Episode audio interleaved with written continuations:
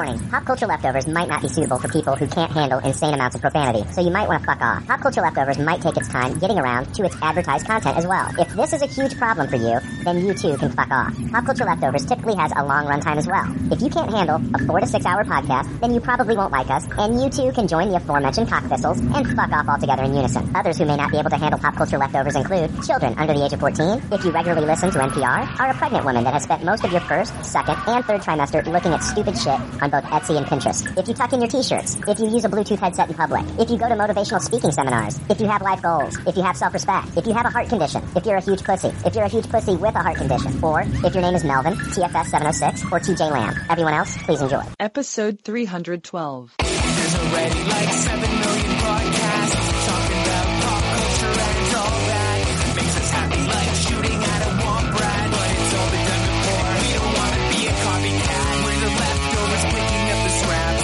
dropped by the cool kids.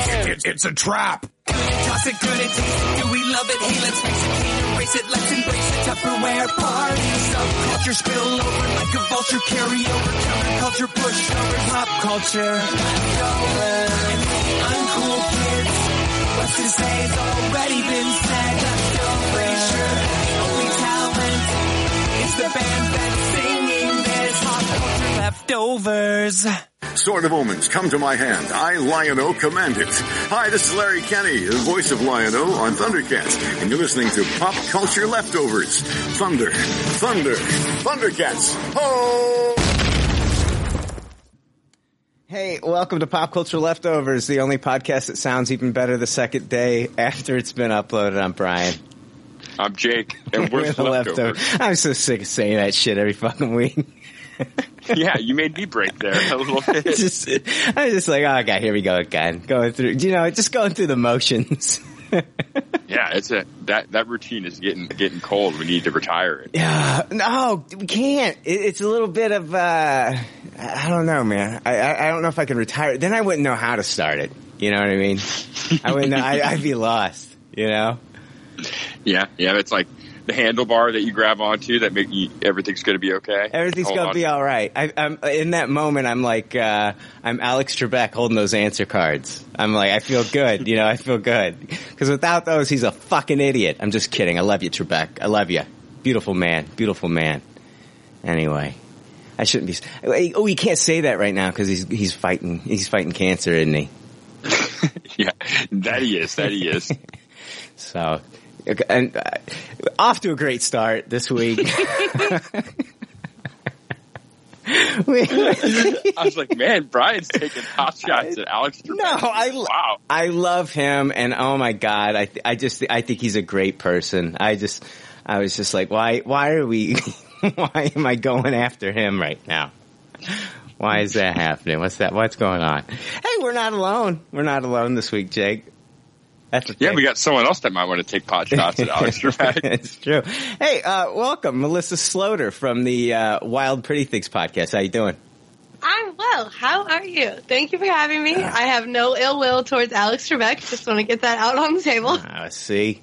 I don't know, man. I don't either. And it just came off like I did. It really did. It came off like I was attacking the man. The field was open. No one else was doing it, man. It was a brave choice. Yeah, it was. Oh, yeah. Oh, so Jezelnik of me, wasn't it? Yeah. I didn't see. I'm like, oh, man, I can't even believe this is happening. Ooh, wow. Oh, my audio's stupid. Hold on. All right, I think it's fixed. It's not. It's fucked up still. I don't give a shit. Whatever. What's going on? I don't know. The levels are fucking stupid right now. It's like on the right side, it's louder than the left for me. Everything sounds like it normally does on my end. This is a fun conversation that we're having. Let's go back to Trebek, huh? I don't know. Oh, that fucking loser. Oh, man. I've been going back, getting on Hulu, and I've been watching an episode, not for long now, but just an episode of Family Matters every day. No, that's fun. Doing like a Family Matters. That forever. Oh, me either. It's been a long time since I watched Family Matters, and it's interesting because like you don't get introduced to Steve Urkel until the 4th episode, and it was really just kind of like a quick scene that he had in that fourth episode. Before that, the first three episodes, just Winslows. 100% Winslows. Jake, I mean, get to see the family, just the Winslows, man. No Urkel, just the Winslows. So I'm getting, it's weird. It's weird watching the Winslows like interact with one another without a Steve Urkel around, fucking shit up in their house, you know, like driving cars through their fucking living room and, you know, turning on shrink rays and all this other bullshit, you know? Yeah, I mean, by season 2, it pretty much becomes the Steve Urkel show. Oh, 100%. I was watching the pilot. Okay, do you remember they had the kids, right? They had Eddie and they had Laura, and then they had that little girl, Judy. Remember Judy? Mm-hmm. All right, Judy. So Judy, as you know, like in a later season, that kid just disappears. Did you know that? She never comes back. Like, they never even address her. She's just like, she's one of their children. And she just disappears and never comes back. It's unsolved mysteries there. That's scary. Yeah, like they ought to have like a Netflix special, like what happened to Judy Winslow, and turn it into like one of these fucking like crime scene fucking. I love it. Yeah, but I was watching Dark Truth. Yeah, the Dark Truth. What happened to Judy Winslow? Here's the thing, and I was watching the pilot episode. And the girl that they had for Judy Winslow was not the actor that they had throughout the series. The actor they had throughout the series, Jamie Foxxworth, was not the original Judy. Now, hold on a second. So you're telling me this character was so shitty, they got rid of her later on. But there was somebody even shittier than the actor that portrayed her for multiple seasons that was in the pilot that they fucking got rid of. Yeah, that's wild. That's a pretty expendable character. So, yeah, wow. Or additional theory: it's a cursed role, and both of the girls who have ever played her are disappeared. It's not the character that disappeared; it's the actors. Maybe the original Judy Winslow came back and took her. She's like a fucking like a poltergeist or some shit. It's like some us shit. Some doppelgangers. Yeah. Oh my God. I want to see somebody do a parody of the Winslows where like another Winslow family is like waiting out front of the house. It could just be the Seavers. Yeah, and it's like oh my gosh. And then there is like a doppelganger of Urkel. Oh no. I guess there was on the show. It was Stefan Urkel. Remember that? There was like a reverse Flash Urkel. Remember? No, he had like this fucking booth that he went into. We're going to get to the advertised content, people. This is stupid and I know. You know what? First off, I'm just going to you're lucky. It's the holiday season. You're lucky to be getting an episode. So whatever we're talking about right now, you're damn lucky to be hearing it at all. Because a lot of podcasts are going to... I like this. I co-sign this 100%. A lot of podcasts are just going to be putting fucking their episodes on hold or giving you bullshit episodes. Like, we're giving you a full goddamn episode. All right? So don't piss and moan about this shit. If I want to talk about fucking Family Matters for 15 fucking minutes, you're going to have to deal with this shit. Or if we're going to lambaste fucking Alex Trebek...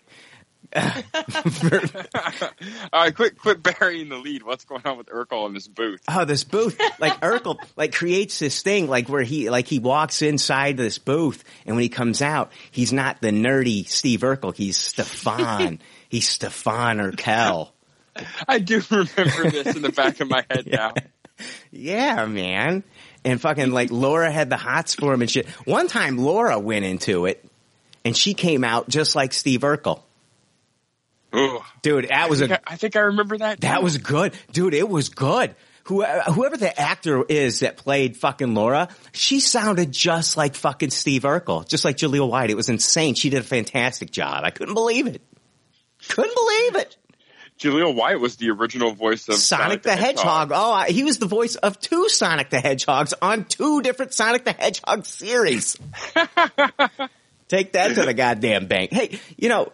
Here's the thing. Do you remember when Steve Urkel, when they did the Halloween episodes and, they had the evil Steve, ventriloquist dummy? It was a Steve Urkel dummy that was going around trying to murder cars. I do remember. The name of the dummy was Stevel. He was evil Steve.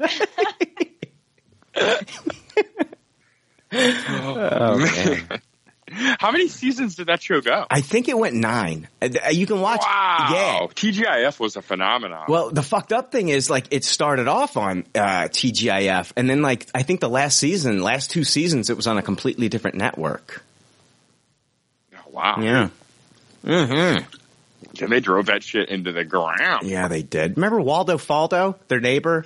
Or Eddie's friend? It was Eddie's friend, Waldo Faldo, that big fucking idiot. I can't keep up with how current you are in Family Matters. Oh man, I'm just through like episode 5 of the first season, but I'm gonna do like a whole. I'm trying to do like an episode a day. A Family Matters. Well, this Family Matters update is not just this episode. Oh man. Oh, yeah. Oh, no, I don't know if I'm going to be getting into it every fucking week. I probably should. Take everybody on our adventures here with Family Matters. Like, fucking, I don't know. They had, like, so many different characters on that show. Like, too many almost. Fucking. Yeah, it was like almost the like weekly thing where they just introduced whatever new character and that was the plot and then you never see him again. Yeah, yeah. Fucking, Waldo Faldo. Aunt Rachel, and there was the first episode. The whole episode's about their grandmother coming to live with them. That was Eddie. I don't know. Do you remember Eddie? Eddie was the voice of Jazz in the Michael Bay Transformers movie. Oh, wow, I had no idea. Yeah. Yeah. No, hey, no iTunes reviews this week. Thanks everybody. 'Tis the season. Thanks man, that's bullshit. That's my favorite. That's the only reason I did the episode tonight. I know, it's fucked up, man. Nobody left us an iTunes review. Actually, we lost one. I don't even know who it was. One went away. I don't even know where it went. It's crazy. It went into the Steve Urkel box and became cool. Christmas, all I want. Yeah, it went into that box. Oh my God, Stefan. Oh man, he was making Laura fucking wet. Yeah, I remember that. And she would get mad when the whole thing would wear off. And like, yeah. But it was awesome when she went in the box and came out as like the female Steve Urkel, she was sexually harassing Stefan. It was a different time. It was a different time. The 90s. Mm. Yeah. I'm surprised to learn that the plot line of Steve Urkel becoming cool wasn't ultimately to learn that, like, nerds can be cool, too. I feel like if this happened on a sitcom today, that would be the moral of that episode.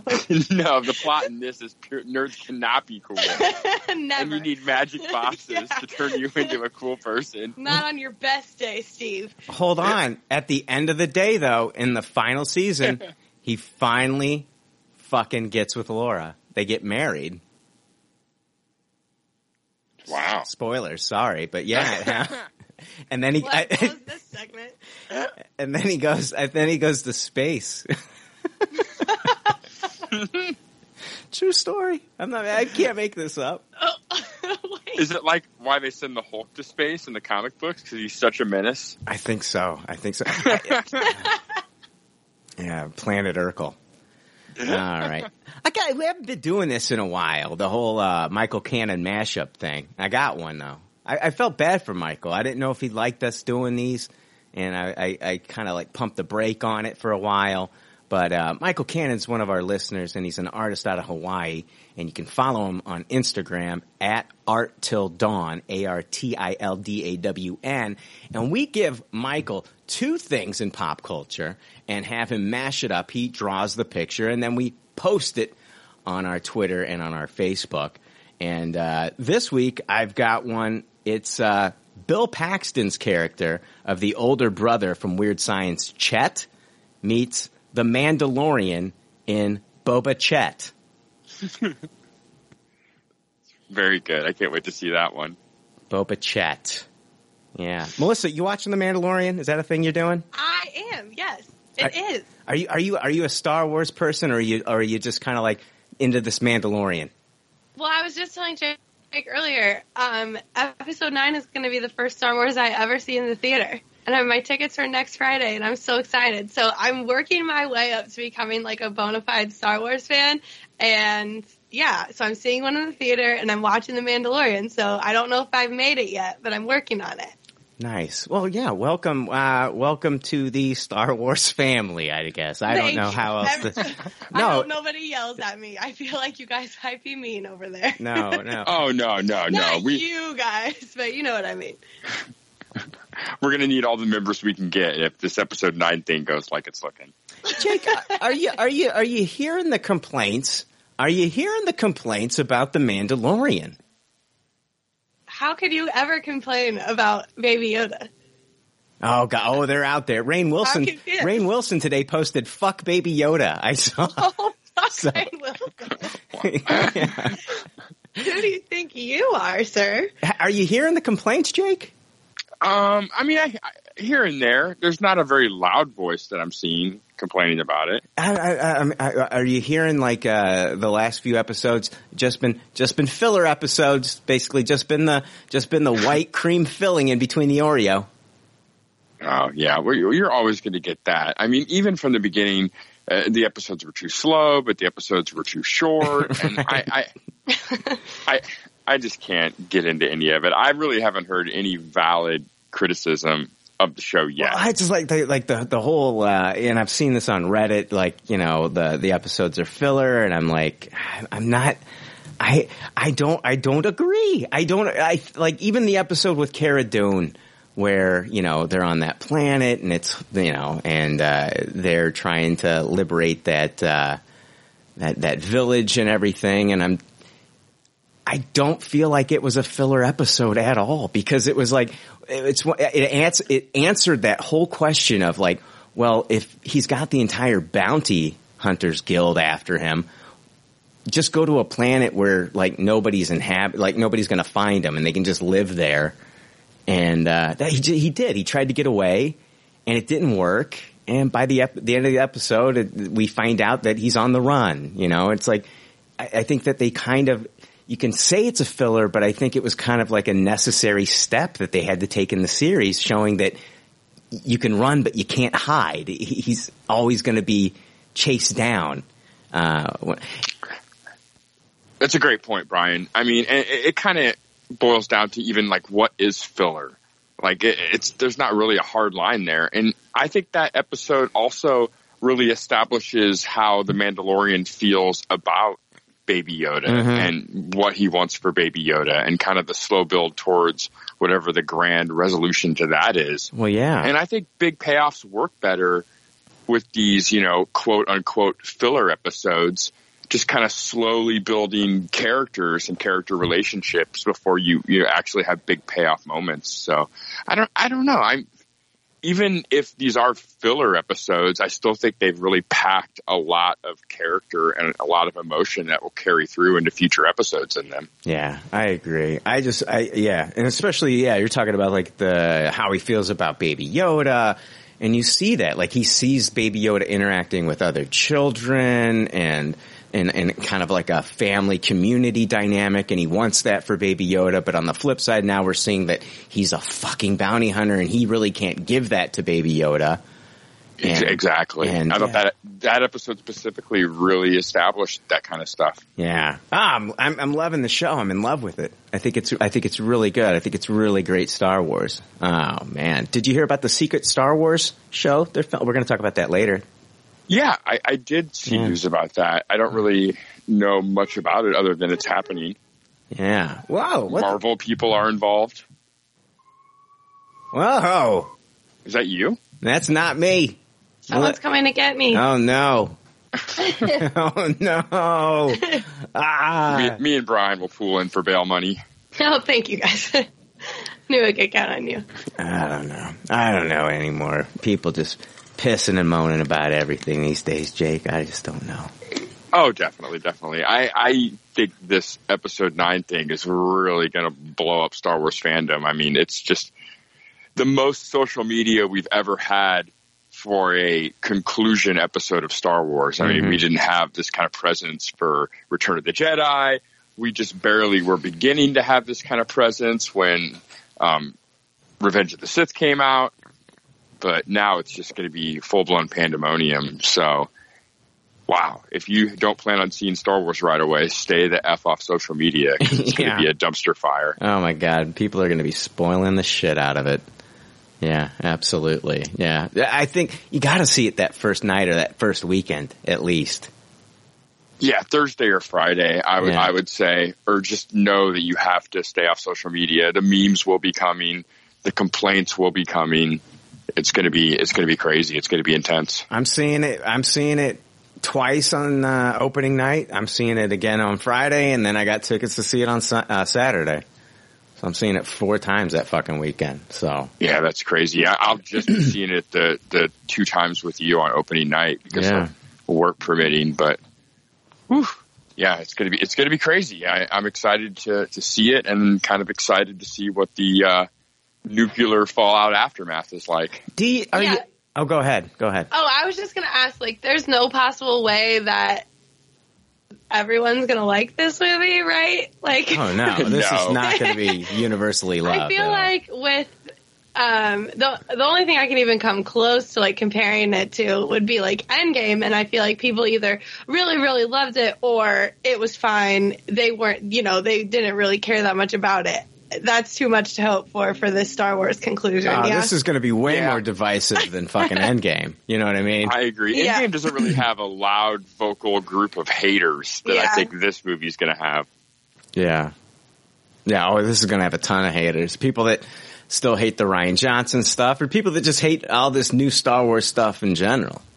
So, And it's being billed as not only a conclusion to new Star Wars, but as a conclusion to old Star Wars. So when put on that pedestal, people are really going to lose their fucking brains. Do you think that this whole like we've got the Mandalorian, the next episode coming out on December 18th. Do you think it's because something in that episode ties in with episode 9, or do you just think they're having it?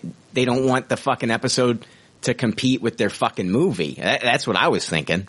I think it's more B. I agree with you. It's more to just move it out of the way and not have it interfere with people seeing Rise of the Skywalker. Yeah, they want people to wake up on fucking, Friday or whatever and not feel like they have to, think about, oh, do I have to go see The Mandalorian? Do I have to watch The Mandalorian? Or do I have to, just release it the day before?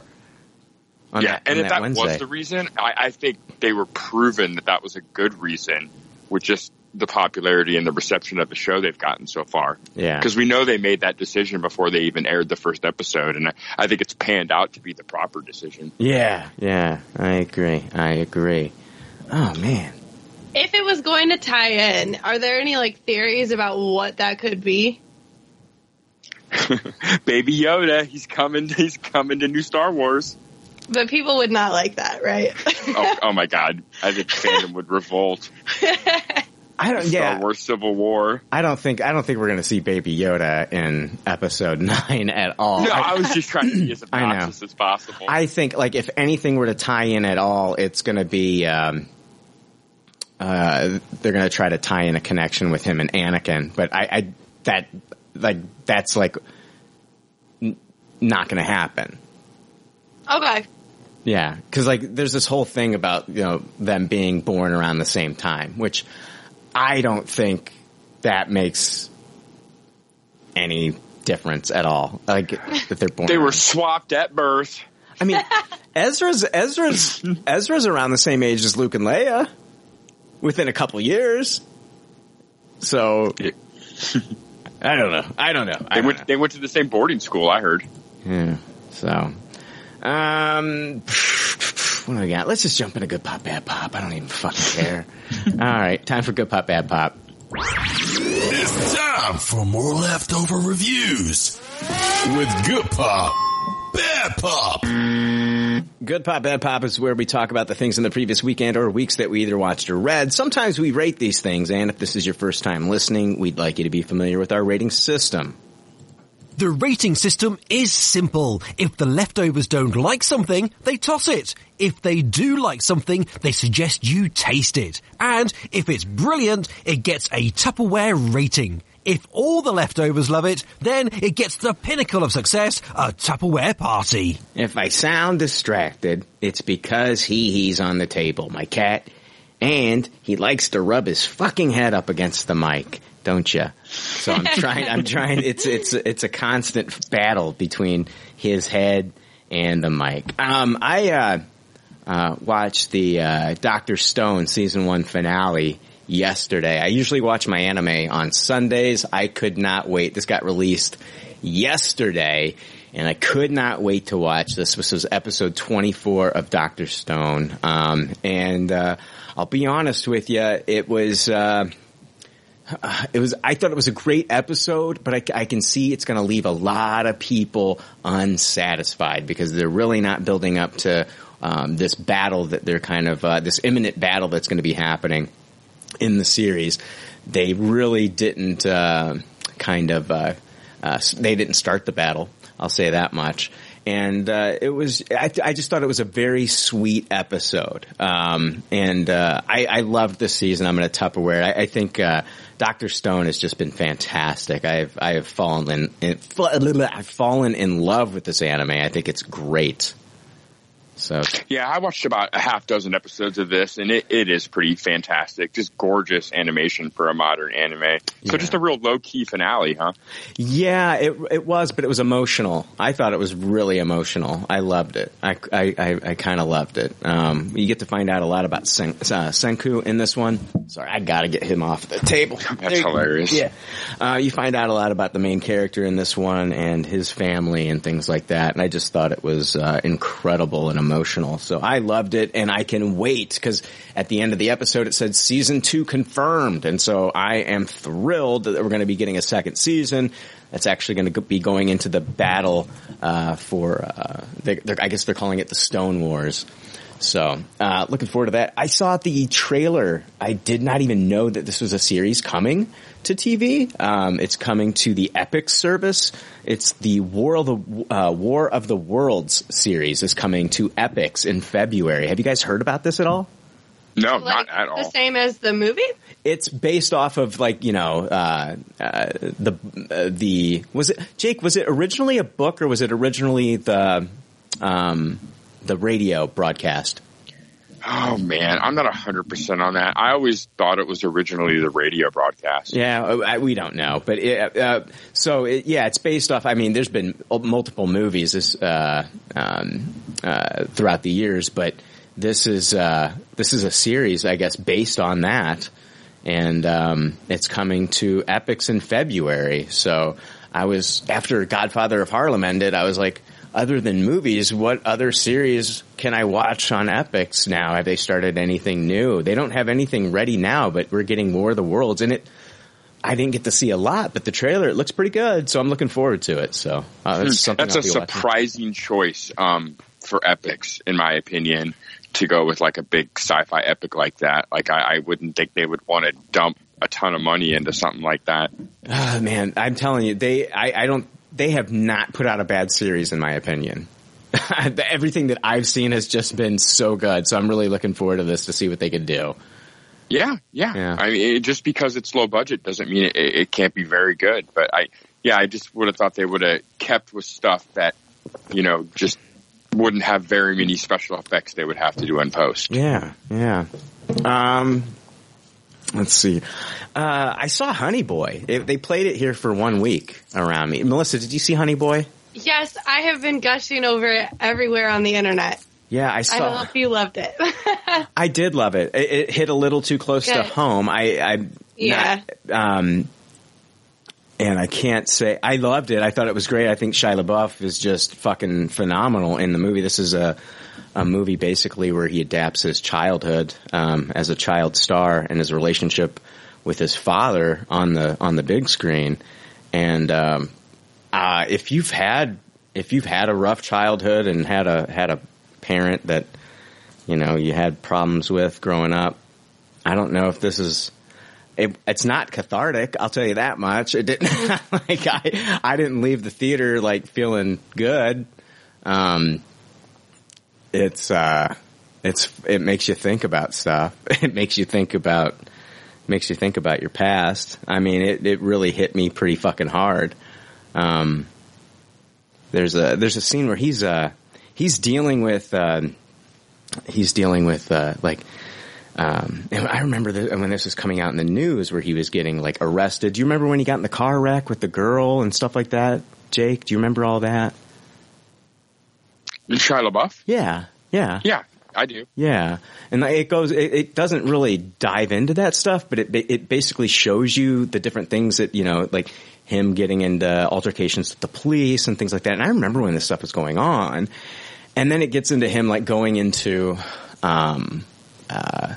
rehab and stuff and it's pretty powerful, man. It comes from a real place in his life, and it's just I think it's a tremendous movie. For me, it just hit so hard. Like I remember there's a scene in that really hit me because I remember doing stuff like this. There's a scene where he's at rehab and he's in a pool. And Melissa, you remember this where they had to hug themselves?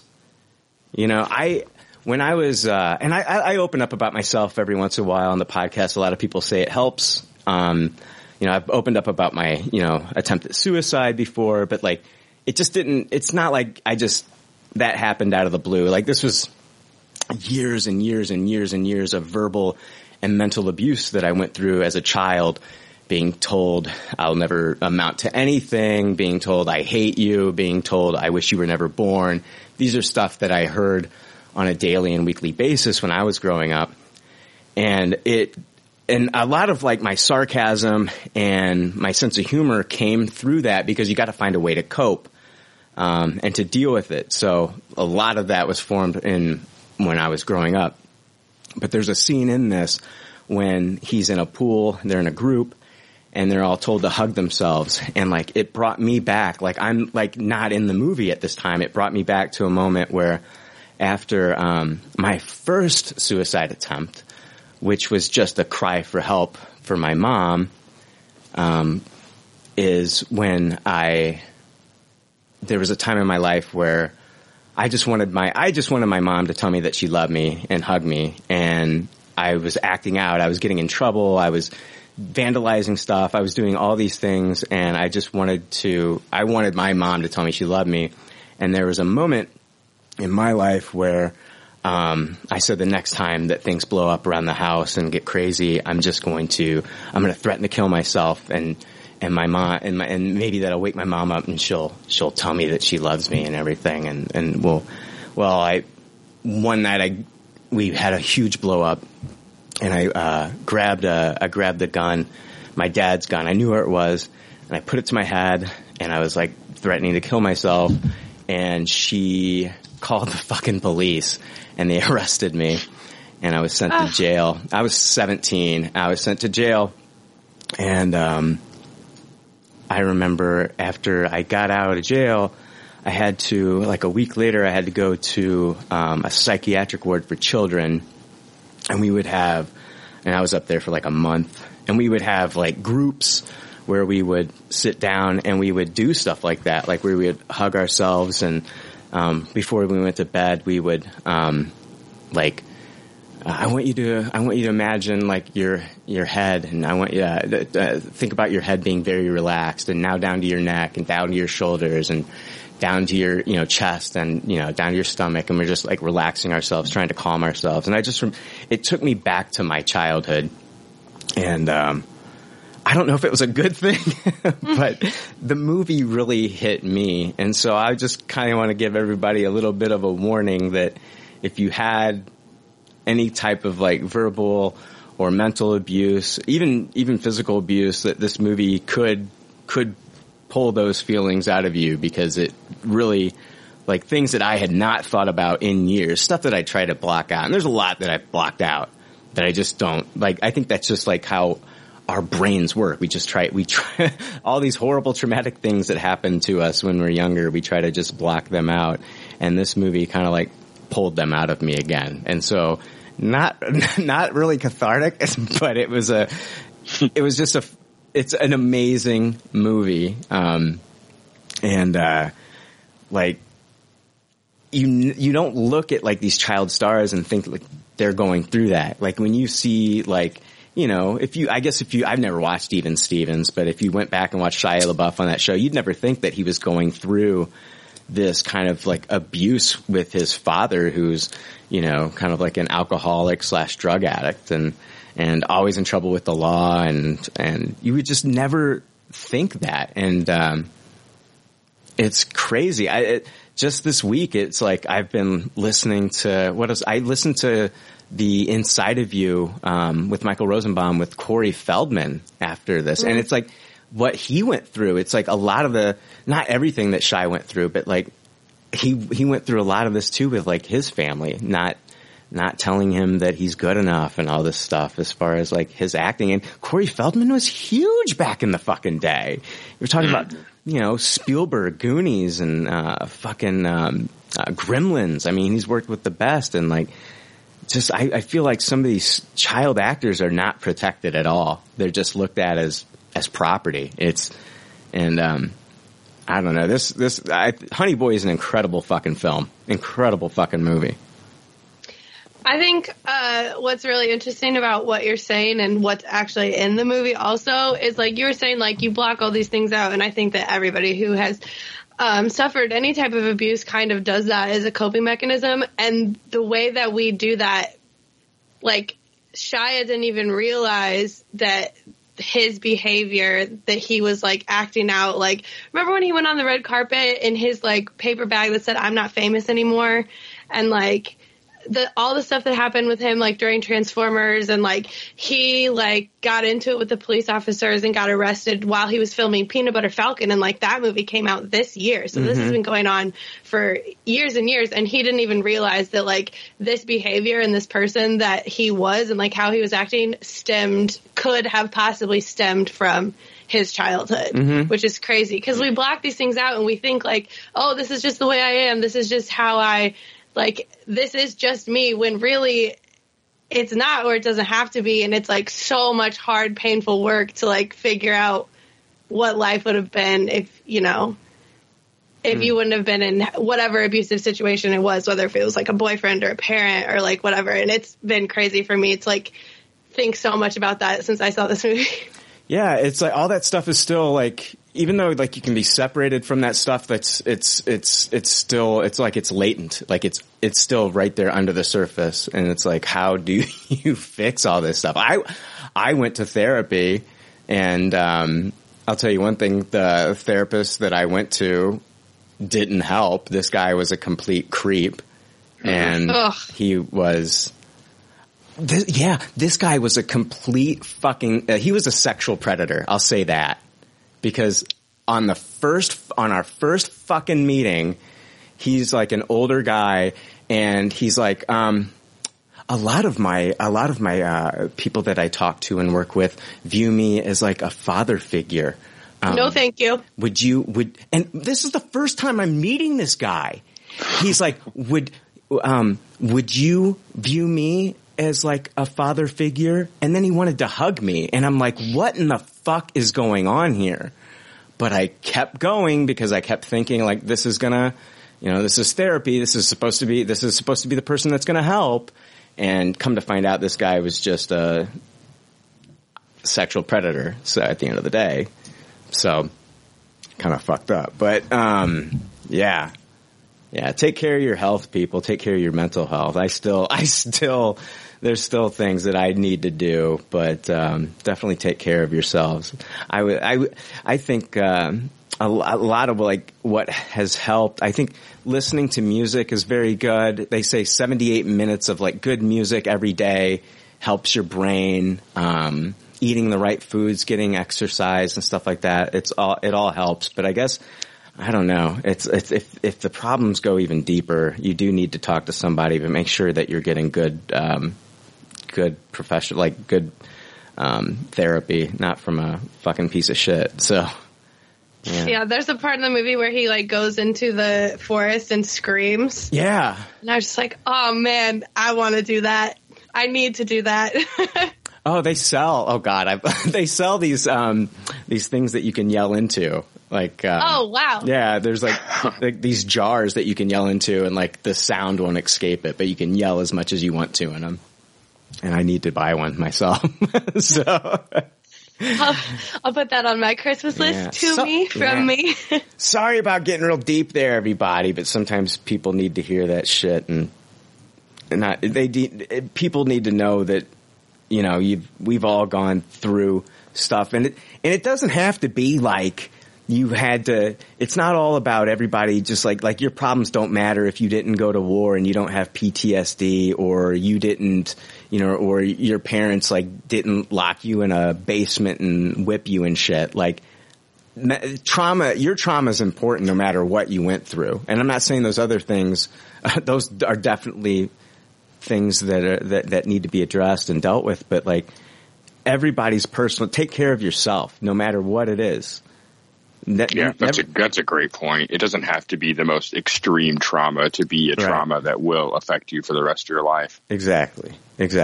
So, yeah. All right. That was fun. Yeah, good times. Yeah. So Ghostbusters trailer came out. I want to talk about the Ghostbusters trailer, Ghostbusters Afterlife. And this one's we've got Carrie Coon, Paul Rudd, we got Finn Wolfhard. Is it Grace McKenna, the little girl? We got her. Yes. Yeah. So, Jake, what'd you think about the Ghostbusters Afterlife trailer? It did not do much for me at all. I don't know. It just, I wasn't the biggest fan of the tone of it. I mean, yes, it's connected to the original first two Ghostbusters movies, but it just didn't seem like it was very funny at all. It seemed very serious for a Ghostbusters movie. Super serious Paul Rudd action.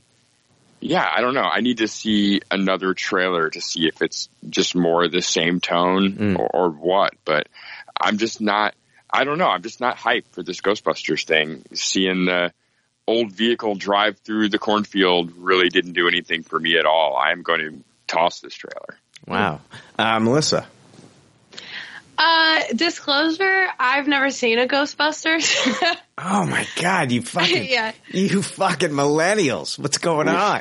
Okay, well, it's fine. Yeah, so I've never seen any of the original Ghostbusters, and I haven't seen the 2016 Ghostbusters, and I maybe would have gotten into it if the internet wouldn't have like cannibalized itself during like the press tours for that 2016 movie. So I have never really been interested in Ghostbusters since then, but I will say that I obviously like Paul Rudd because he's the best. And I recently watched The Leftovers for the first time, so I'm basically all in for anything Carrie Coon wants to do. It's possible that I'll see this movie, but I'll just taste the trailer. Like, I think it's a good trailer. I don't have the hang-ups Jake has because I've never seen these movies. But I, like, kind of hate already that the success of this film is going to be used to, like, bring that shit back from that 2016 Ghostbusters movie. Please leave those people alone. Yeah, agreed. Let's see here. I've watched it many times now, and they actually played it before my showing of Jumanji on the big screen. But I didn't care for anything really in the trailer up until like the very end, where like the kids are basically there's a ghost loose in their town, and they're in the Ecto-1, and they're driving around, and she's in that fucking that chair that's what did they call it? It's like she's in that seat that pops out of the Ecto-1, that ejectable seat or whatever. I forget. She calls it something like, oh, it has this, but I forget what it is too. Yeah, and so she's going around trying to shoot these ghosts, and I was like, that's more of the stuff that I want to see in this movie. That looks fun. And it's like, it's only like the last 5 seconds that we really get that. And like, that's more of what I want to see. And this is an odd one. This is an odd trailer because it's like, they don't show you too much, but they also don't show you a lot at all. So it's like, I don't know. It's like, I can't bitch about it. Everybody's bitching about, oh, they showed me too much. I've seen the whole movie. And it's like, I don't feel like they did that here at all. No, I agree. Unless there's very little in this movie, they did not show too much. But on the flip side, I didn't see a lot of stuff that I really cared about either, right? There was nothing that really got me too excited up until the end. And even that, I wasn't just like, oh my God, I wasn't fucking like falling out of my goddamn chair. I was just like, that looks like it could be, that has the potential to be fun. These fucking kids in this car driving around using this ghost busting equipment to try to catch these ghosts. Like yeah, that. I saw it before Jumanji 2, and it looked like that was, for the first time I noticed that was Slimer they're chasing. Yeah, it looked like Slimer. Yeah. I had people in my theater that hadn't seen the trailer, and when they saw the Ecto-1 in that cornfield, they all went, oh, but I think it was just like, kind of like shock I know what that is. You know? Like, I know this, you know. So I'll give it a taste it, and I think I'm being generous there. I think I'm being generous with the taste it. I think it's yeah.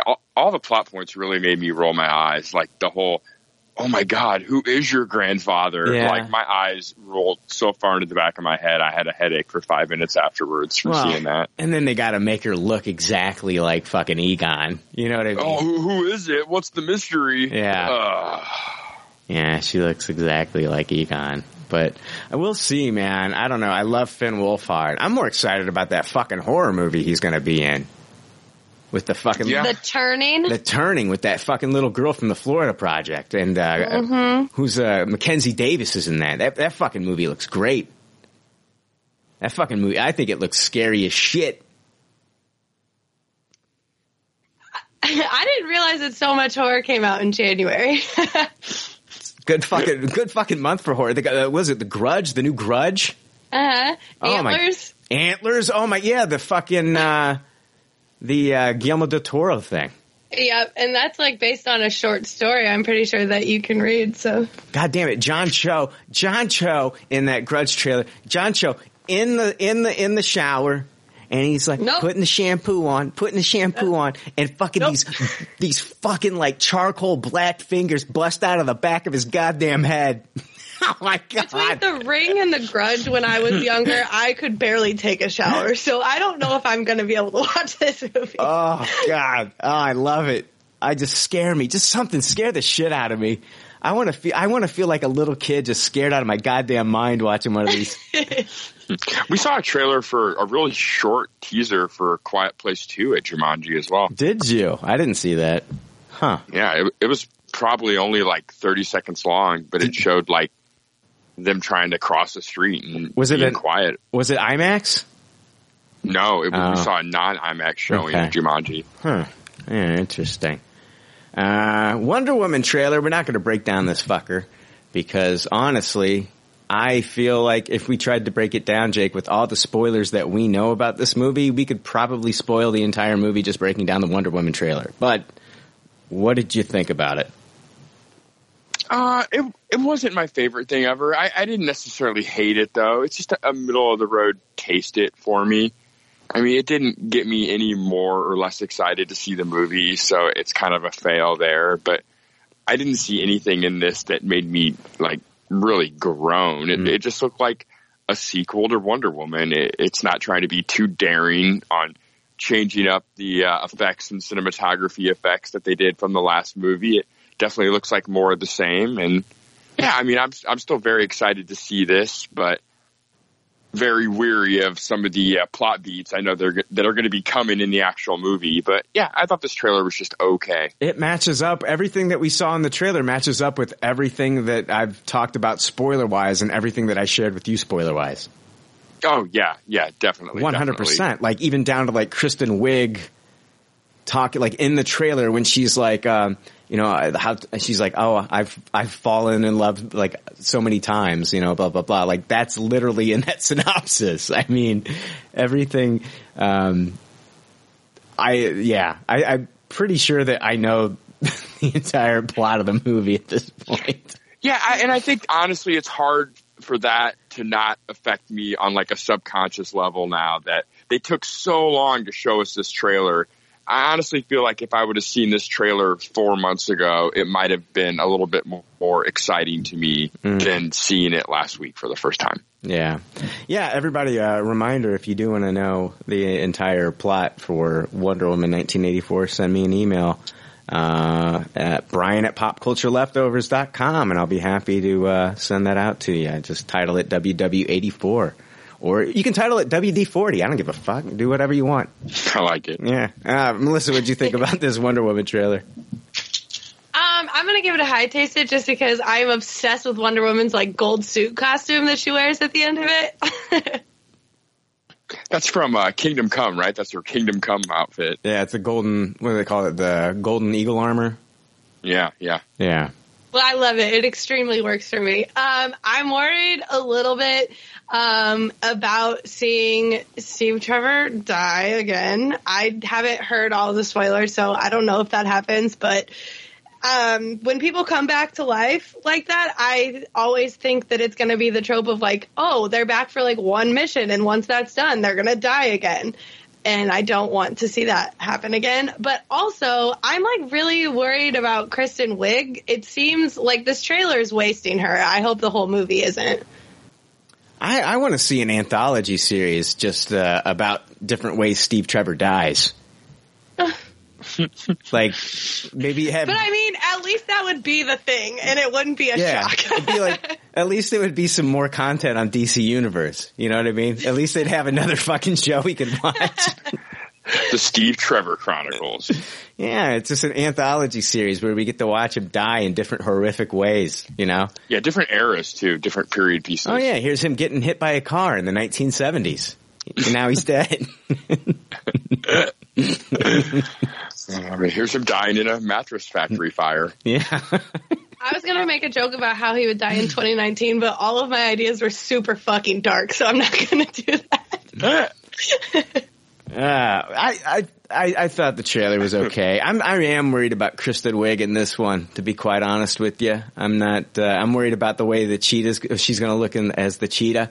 And, cause that's like an, what's the word? Like anamorphic? Like she's gonna anthropomorphic. Like, she's gonna like be a cheetah with like a girl face, or what's the deal? I don't know. I don't know what. Okay. I've not heard good things about the way she looks. I'll be honest with you. Like every kind of kept that under the chest. And honestly, if we have Wonder Woman 1 to go by, I thought that was where the movie was weakest. When I forget who the main bad guy was, but the Professor Lupin from the Harry Potter movies, when he turned into his final form, it got a bit eye-rolly. Yeah, was it Ares? There you go. Yeah, is the actor's last name is Toulis, right? I can't remember. Is it Donald or Ronald or? I don't know. Yeah, something like that. Yeah, Doug, Bill, Stan. Yeah, I thought that was. Hopefully, it's not more of the same, where it's like just a really bad effects battle looking stuff. It'll be very interesting. As the effects were not fantastic, but I still will take those effects over the Black Panther final battle between Killmonger and Black Panther in the suits as they're falling. That fucking shit. That was ridiculous. That was a goddamn fucking PlayStation game. It was ridiculous. I was when I was watching it, I was like, I'm surprised that they didn't have like controllers there that we could just play the end of that fucking movie. Player 2 start. God, yeah. Player 2 has entered the game.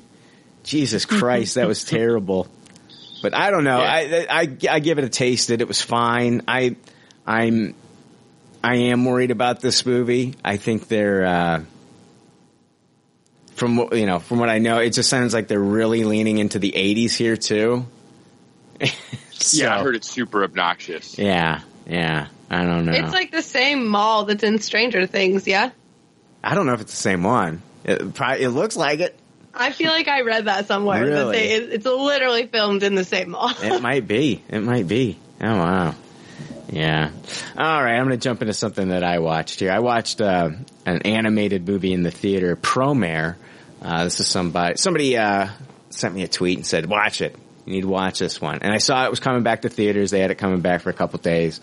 30 years prior, Earth suffered a calamity known as the Great World Blaze, wherein fires from mass spontaneous human combustions killed half the world's population. Certain humans developed pyrokinetic abilities during and subsequent to the event and became known as the Burnish. In the present, Galothymos lives in the city of Prompolis as a member of the firefighting group Burning Rescue, who responds to incidents involving the purported Burnish terrorist sect Mad Burnish. Promare is a Japanese animated film co-produced by Trigger and X-Flag. It's the first feature-length film from the acclaimed studio Trigger, creators of the hit series Kill la Kill and Little Witch Academia, and director Hiroyuki Imaishi. This is just like, oh my god, like the animation in this is fucking incredible. I'll tell you that much. Like it almost has like a CG feel to it, but it's like CG mixed with hand drawn. It's crazy. I the closest that I can even try to compare it to is maybe the newer Transformers stuff that came out on Go 90, like the Titans Return, like that animation style. The animation is wild. The voice acting is great. It's a little over the top, but I still think it's great. My biggest problem with this is it was just, and I know a lot of animes are like this, where it's like they start off with these battles, the action's intense, and then it just gets bigger and bigger and bigger. Like you have like, even in Power Rangers, you have like the Rangers, then they fucking turn in, I don't know, what do? They fucking have like animal things that they get into, these animal. Mega Super Zords. Yeah, well they start off in the animals, right? Don't they? Are they the animals? Like they have like an animal. Yeah, the regular Zords. Or yeah. And then they all combine. Like this is the same fucking thing where it's like it starts off and like there's a battle and then like the battle gets bigger and then they turn into something else and it's even bigger and then it's amazing. The action is awesome. It's like it's almost like if Zack Snyder was jerking off all over this thing. It's like it's huge. It's like, yeah, it's almost like if Michael Bay and Zack Snyder were fucking blowing each other and making anime. Like, this is what you would see. It's doing lines. Dude, it's fucking nuts. Like, but all in all, I think it was a little exhausting for me because it just, I could see. It just kept getting bigger and bigger with more action. And some of the action was hard to follow. It was beautiful to watch on screen, but it was really hard to follow. And I was kind of checked out at certain times. Like, okay. All right, Jesus Christ, how long is this action scene going to go on? Oh, they're doing that now. Wow, it's a huge explosion. But it was the animation's incredible, and I think it started off really well, and then it just went kind of nuts. But I'll give it overall for the action and keeping me into the movie. I'll give it a high taste. It's just, I don't know. I think this is more for like, dude, if you're a fucking 12-year-old boy, you're gonna fucking love this. Like, this is just going to be, you're going to be like, oh my God, this is incredible. But, yeah, I thought it was all right. What did you say it was called again? Promare. Promare. Promare. Okay. I saw you tweet about this and watched the trailer. The animation was really unique looking. Yeah. It's almost like, it's not Spider-Man Into the Spider-Verse, but it's a unique art style, just like that was a unique art style for that movie. So, yeah. Yeah, it's like hand drawn on, like cell shaded. It is very different. And when it goes into the action sequences, it looked really cool. Yeah. So high taste that one, Promare. I saw Reprisal on Hulu. I haven't watched the whole series yet. Melissa, have you? I have. You watched the whole thing? Yeah. I'm through episode 4 on it, and it's a revenge tale. This is on Hulu. It's a series. The revenge tale. Follows a relentless femme fatale who, after being left for dead, leads a vengeful campaign against a bombastic gang of gearheads. It's created by Josh Corbin. He's done some other television before. He did something called Startup. He did something called Quantum Break, which, yeah, sounds like a knockoff of Quantum Leap. I have no idea. But we've got Abigail Spencer. She was in Rectify and Timeless. She plays Doris in this series. And then we've got a bunch of other actors here. We've got Rodrigo Santoro, Mina Massoud. He was Aladdin in the new Aladdin film. Yeah. Did you hear that he hasn't had an interview since Aladdin? Yeah, I heard something about that. Did you read that? I read those headlines. Yeah. I'm hoping that this show coming out kind of helps him out. Because, I mean, he was good in this. Mm-hmm. He's qualified to at least be getting interviews. Yeah. Yeah. Oh, yeah. Yeah. And I mean, he made Disney $1 billion. I like that Aladdin movie. I don't give a fuck what people say. I thought it was fun. I haven't seen it. Yeah, I thought it was fun as shit. I thought he did a pretty good job. Yeah, it's, Ron Perlman's also in this one. Reese Wakefield, David Duss Malkian. I mean, he was in Prisoners. He was also in Ant-Man. He's been in a bunch of stuff recently. He was in The Dark Knight, I believe. I'm through 4 episodes, and I'm going to start off. I'm going to really let you dive into this one here, Melissa, but I'm going to, sure. This is one I'm going to finish. I think it gets better and better with each episode. It's one of those things where, like, after the first episode, it didn't really kind of like make me want to watch the second episode up until the very end. Then I was like, wow, okay, that's cool. Let's start the next episode. And then I think, like, the more that we learn about Doris, and I love her monologues and stuff like that, there's that whole speech that she's giving as she's trying to convince another group that they should work with her. Oh, my God. That sit-down meeting. And that was incredible. Like, that's the kind of stuff that makes me want to watch this show. Yeah. I like it stylistically, but I can't stop comparing, like, Josh Corbin, the creator of this. I can't stop thinking to myself, like, dude, are you just going to pay homage to Quentin Tarantino this entire series, or are you going to do something that's 100% you? Because this is very Tarantino inspired, in my opinion.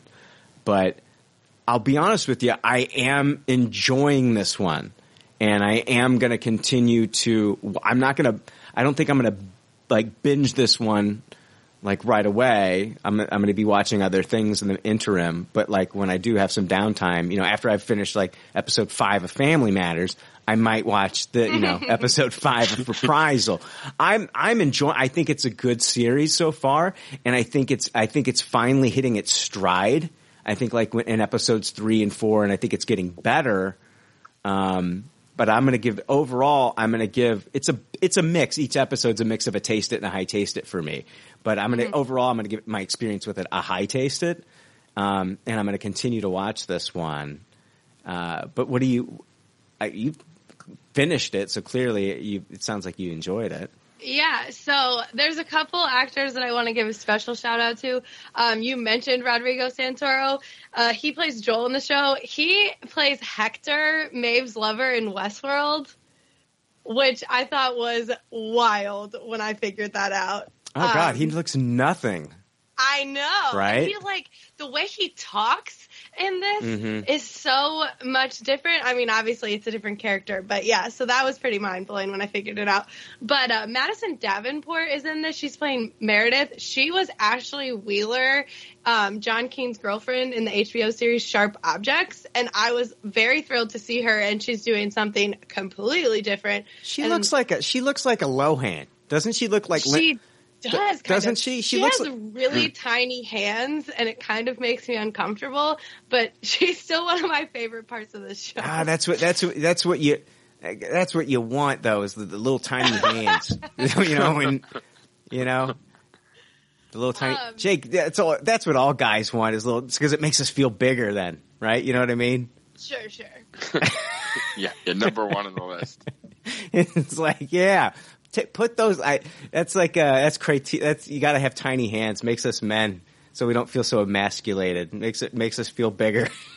Go ahead. And then the last one is Leah Dolaris, who is playing Queenie. She plays Big Boo on Orange Is the New Black, and this is something like not different for her, but they have her like dressed up because she serves as both the right hand to Joel, who leads this gang, and she's like the leader, like mama bear of these pinups who perform at the gang's like cabaret headquarters. It's called the Bangarang. But seeing this actor dressed up in these like elaborate burlesque type costumes is like such a trip, since she dresses like typically so very masculine. But at one point she's in this like burlesque outfit, she's doing her like ringleader thing, and she's leading an army of pinups, and she's wielding a fucking axe, and it is so cool. So I can't wait till you get to that part. Yeah. But right off the bat, the show feels to me like grown-up Riverdale, but I don't want anybody to think of that as like a bad thing. It's like the best parts of Riverdale because it's neo-noir and the mysteries keep twisting and turning through all the episodes. It's very time period ambiguous because they drive these like classic cars and the women are dressed, you know, in the vein of, 1960s housewives. They have cell phones, but not smartphones. So it's really like you can't pinpoint where this series takes place, and it gives it like an otherworldly, I think, type quality to it. And it's all done in like neon lights, and there's huge contrasts in all of the cinematography. So I really like that aspect. Because like it's hard to like talk about because I don't want to spoil anything because the show is just mysteries stacked on top of mysteries. Yeah. But the characters are like really highlights of the show. You've got like the Brawlers, but they have like their special contingent of the gang called the Three River Phoenix, and it's these men specifically charged with like running the money between the various businesses. And they call that route the River. And it's like this way station between joining the gang and becoming a full member. And you see like why they have these people like do this pit stop as a River Phoenix before they like join the game, because they go out and do all these like violent tasks and they become like a little family. But those characters are Maddie and Johnson and eventually Ethan. But Maddie and Johnson, I think, are also my favorite parts of this, because Maddie is this like very, very emotional, but also like psychopathic, violent man. And through the series, we see him like find himself and also cry, and that's such a fun juxtaposition for me. Doesn't he look like Taylor Kitsch's like younger brother? Yes, he really does. Yeah. He's in the first Purge movie. Okay. All right. And he has this, like, long blonde hair. Yeah, he was. Which is apparently his thing. That's wild. This, for me, it's like, it's a very slow burn revenge story is what I'm seeing, you know? And it gets into... Oh, no, sorry, go ahead. No, you've got this woman, Doris, who, like, at the beginning of the series... Like, at the very first episode, like, our first opening moments of this, like, she's being dragged behind a car by the people that are, like, the closest to her in her life. And then they just leave her there to die, assuming that she's dead. And that's basically, like, our flashback scene. And, like, this whole series is, like, leading up to maybe, like, the revenge for that moment. And that's what I'm going to stick around for it. I'm definitely going to stick around for this series. I think it does continue to get better. But I love the way that she carries herself in the series.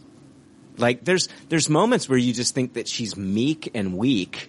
Yeah, she's like this quiet housewife. She's like, she calls people pet names like Pumpkin and Sweet Pea, and she can be like sickly sweet, which makes her seem like a psychopath. But on the flip side, she like calls people out for their language, and then you see what she's capable of. But on the flip side, like there'll be a moment where she like gets agitated, or she'll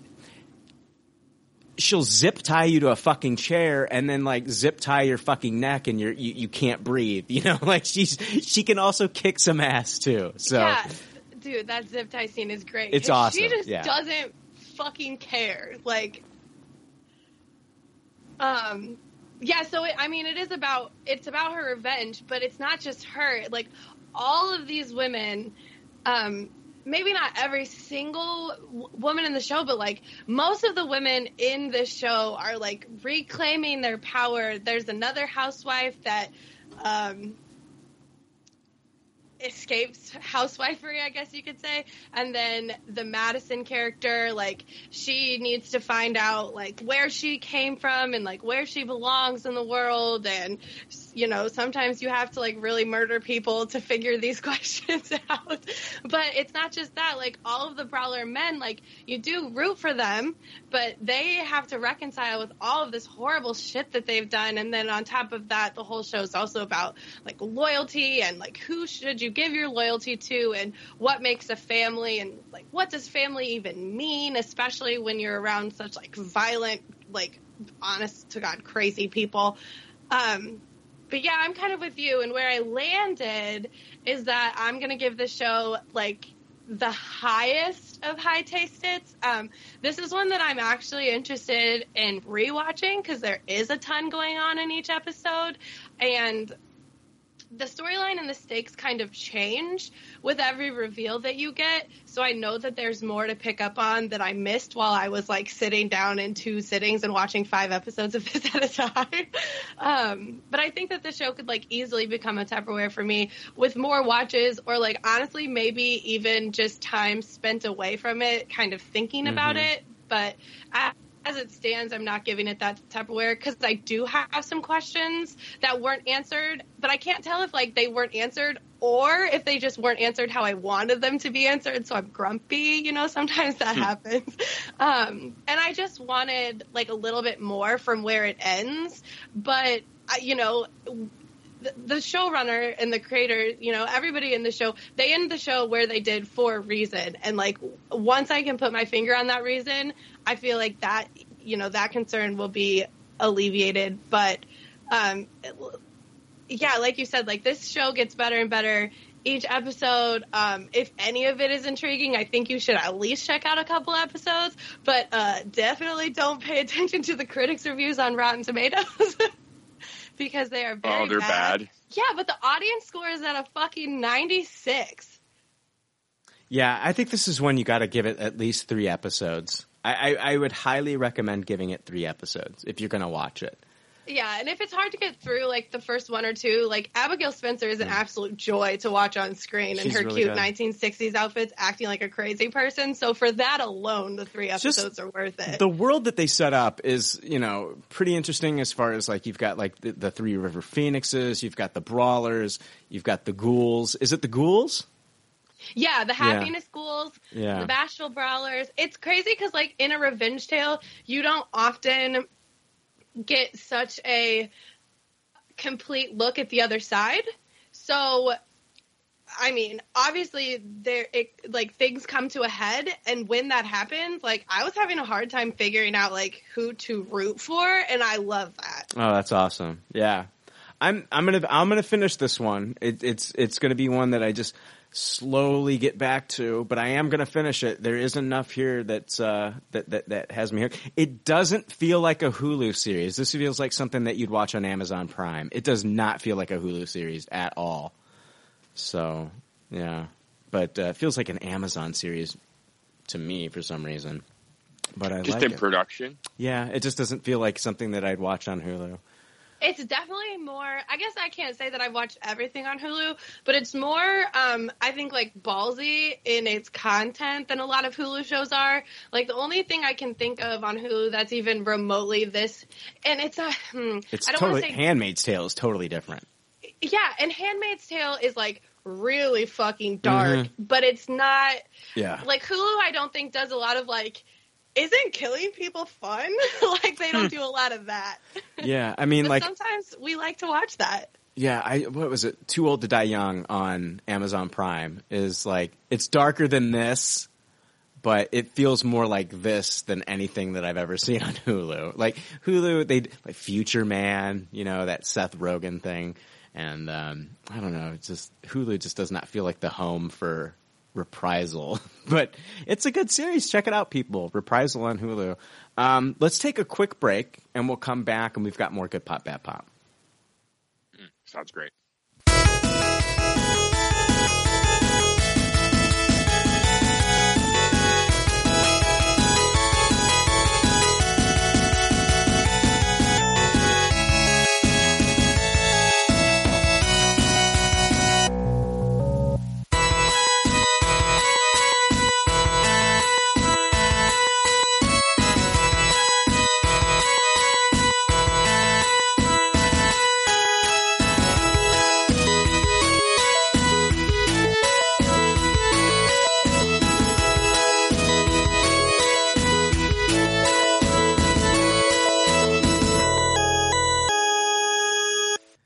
All right. Hey, we are back. We got more Good Pop, Bad Pop to shove in your fucking ears. All the holes. All the holes. We're going to be filling all your fucking holes. Holes, that was a movie that Shia LaBeouf was in. That Holes. A great movie. The soundtrack is a banger, too. I've never seen it. Oh, yeah, what's the hits? There's this Moby song called Honey that I loved when I was a child. Oh, I thought they were going to have that. What's that? That head like a hole, black as your soul. I'd rather Nine Inch Nails. That's what I thought they'd have in Holes. That would have been the perfect tie-in. Yeah, that would have been really good. So anyway, watched a movie this week. Little Joe, Alice, a single mother, is a dedicated senior plant breeder at a corporation engaged in developing new species. Against company policy, she takes one home as a gift for her teenage son, Joe. This is directed by Jessica Hausner. It stars, former guest of our show, Jake, Emily Beecham. I had her on for Into the Badlands interview a few years ago. So former guest of the show, Emily Beecham, Ben Whishaw, Carrie Fox, Kit Connor, and Dave Wilmot. And I was looking forward to this one. Did you get a chance to see this one, Melissa? Yeah, I did. I watched it last night. Yeah. What did you think? What did you think about Little Joe? I found the premise interesting. I think it's funny that the tagline is like, oh, the point of this movie is that she takes this plant home, when really that, hardly matters. Right. She takes it home. But this never really tipped into, truly gripping territory. The entire plot is basically, straightforward, I thought. I was waiting for there to be, a shocking reveal or a twist of some sort, or for it to tip into real horror. And it kind of doesn't do that. It's just a movie. Here's the story. We're going from point A to point B. And yeah, you watched it for an hour and 45 minutes. Yeah. It's basically this plant that she's kind of come up with, and, it's supposed to release kind of is it a pheromone or what? Oxycontin or it releases it makes you happy, but it also releases the pheromone that stimulates bonding between mother and child. So this plant makes you happy, and in turn you feel a bond for this plant. Yeah. I'm right there with you. It's there's so that the concept is great, and it visually it looks really cool. When they're in that room where they're developing all the science for these plants, and you get to see all these plants. It's the colors are gorgeous. The plants look very cool. It's just, I don't think this really excels on any level. They try to do this invasion of the body snatchers meets this plant life, and it doesn't succeed on any level, in my opinion. I don't know. I felt I kept waiting for something major, something big to happen, and nothing. It really, the story starts and it ends. It's the main villain is the plant, but it's not established that the plant has any consciousness or anything, right? True nefarious motivations. It's just a plant. These are the ways that the plant affects you, and that's bad. Well, I kept thinking of Jurassic Park, where Life Finds a Way. She developed this plant to where it couldn't produce seeds or something, and was that you? I don't. The plant. It's apparently bad that they made the plant sterile so that it would smell more. Because apparently, when you bioengineer plants to be more hardy, so that they can live under extreme circumstances, in your house, it takes away from how good the plants smell. So in order to counteract that, apparently they made it so the plants were sterile and couldn't reproduce, but apparently plants deeply want to reproduce and are now mad that they can't. But it's also that they used this approved virus to do the germination or whatever, and that's really what went wrong.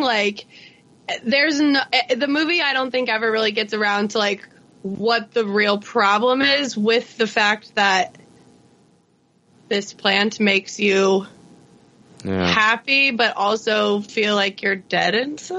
I don't think like they call it a drama. Some places are calling it a horror, and I don't think it does either of these very well. And it's unfortunate because I thought that like this sounded like a very cool concept, you know, when I first heard of a plant that makes you happy, and then like, you know, the comparisons to Invasion of the Body Snatchers, and it just doesn't do any of it really well. And at the end of it, I was very unsatisfied with this movie. I'm going to give it a low tasted. I really did not enjoy this one at all.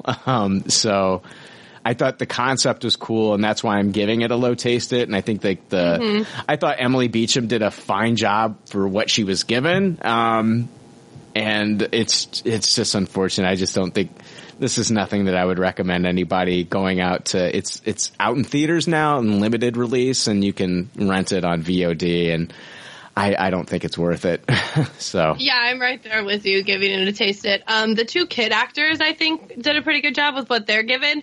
The girl, I wish I had her name in front of me, but she's creepy as fuck. So she was really good. When she smells a plant and she's like, "It smells sexy," I'm like, I need to turn this off. Yeah, that was so weird. I do not like that she said that. I didn't like that. That was so weird. And then can we talk about the the cakes and all the pastries in the cafeteria? What was up with that? The lady named Bella named her dog Bello. Yeah. Oh my God. I don't know. I really like Jake. There's this cafeteria, and like, I don't know what food they were serving, but they had every pastry and every cake. Did you see that huge piece of purple cake that fucking Emily Beecham? It's just cakes that they eat, and so. So there's like a point made that she like doesn't cook and all they eat is takeout. Yeah. And then they eat all these pastries. So like, I don't know what type of like food connections we're supposed to be making here, but it feels like something. I don't know. Little Joe. I don't know. Don't watch it. It's a huge letdown for me. Huge letdown. Oh man, I was hoping that this was going to be a good one. 70%, like a 70% on Rotten Tomatoes, has a high score. So I read like some things on the internet about it, and people are kind of making the connection between like this plant that like kind of takes your personality out and replaces it with this like generic happiness. They're like equating that with like pharmaceuticals being used to treat like various mental health conditions. I don't really have much to say about that other than like I didn't really get that out of the movie. Yeah. And I think that might be like maybe dangerous territory to walk in, given that the point of this is that like the plant is supposed to be like insidious, and I definitely think if you need to be taking a pharmaceutical, then you absolutely should and should not feel bad about it. So I didn't read too much about that, but that could be contributing to like I was surprised about like how high like the critical ratings for this was, but I think that they might be taking something a little deeper out of this than I personally was. Yeah, that's true. It's one of those things with like if you do need medication, that. But I honestly think like a lot of the healthcare professionals out there, like they just prescribe medication willy-nilly sometimes. Yeah. So. And if you are in that situation, it is really important to like be an advocate for yourself. But again, these aren't things that this movie's getting into. No. So if that's the point of this movie, it's a miss. It's a total miss. Yeah. So yeah, I'm going to low taste this one, and it's sad because, I loved Emily Beecham as the widow in Into the Badlands, and I think she's a fine actor. I really like her, and I really wanted to come in here and be like, yeah, this is great. Just not a good movie, people. Little Joe. Jake, we both went and saw Jumanji: The Next Level. This is the sequel to 2017's Jumanji, and that was a sequel to 1995's Jumanji with fucking Robin Williams. The gang is back, but the game has changed as they return to Jumanji to rescue one of their own. They discovered that nothing is as they expect. The players will have to brave parts unknown and unexplored, from the arid deserts to the snowy mountains, in order to escape the world's most dangerous game. This one's directed by Jake Kasdan. He directed the first one. It stars pretty much the original cast here: Karen Gillan, Dwayne Johnson, Jack Black, And then we've added Awkwafina, Danny DeVito, Danny Glover. Kevin Hart returns, Nick Jonas returns, Colin Hanks returns. I saw this one in 3D. I went and saw Jumanji: The Next Level in 3D. Jake, what did you think about Jumanji: The Next Level?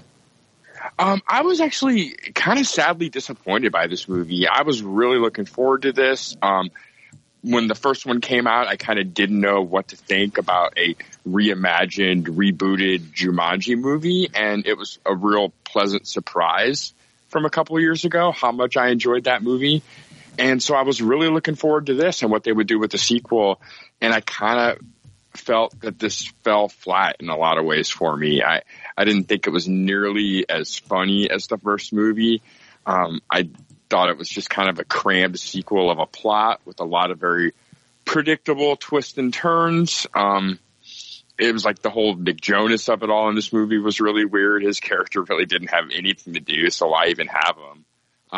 I just didn't think the formula just didn't work as good for me. I don't know if it just wasn't as fresh or just not written as well, but I was kind of really let down by this movie. It's going to be a low tasted for me. Wow. I liked it. I had a really fun time with this one. The 3D I thought was phenomenal. Especially the scenes with the, there's an amazing, in my opinion, amazing action sequence with, ostriches while they're out in the desert being chased by ostriches, which was a blast. I thought that was a lot of fun.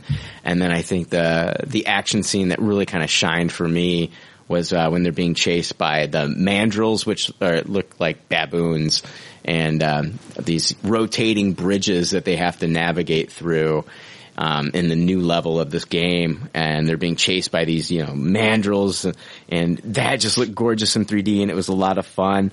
I felt like some of the jokes were falling flat. I was kind of getting sick of the whole Rock acting like Danny DeVito stuff, and I think the Kevin Hart acting like Danny Glover and delivering the lines real slowly and that kind of stuff was starting to wear thin on me after a while. But elements change within the movie, and I thought that Jack Black was great as the characters that he portrayed in this. He was great in the first one. I thought he was great in this one.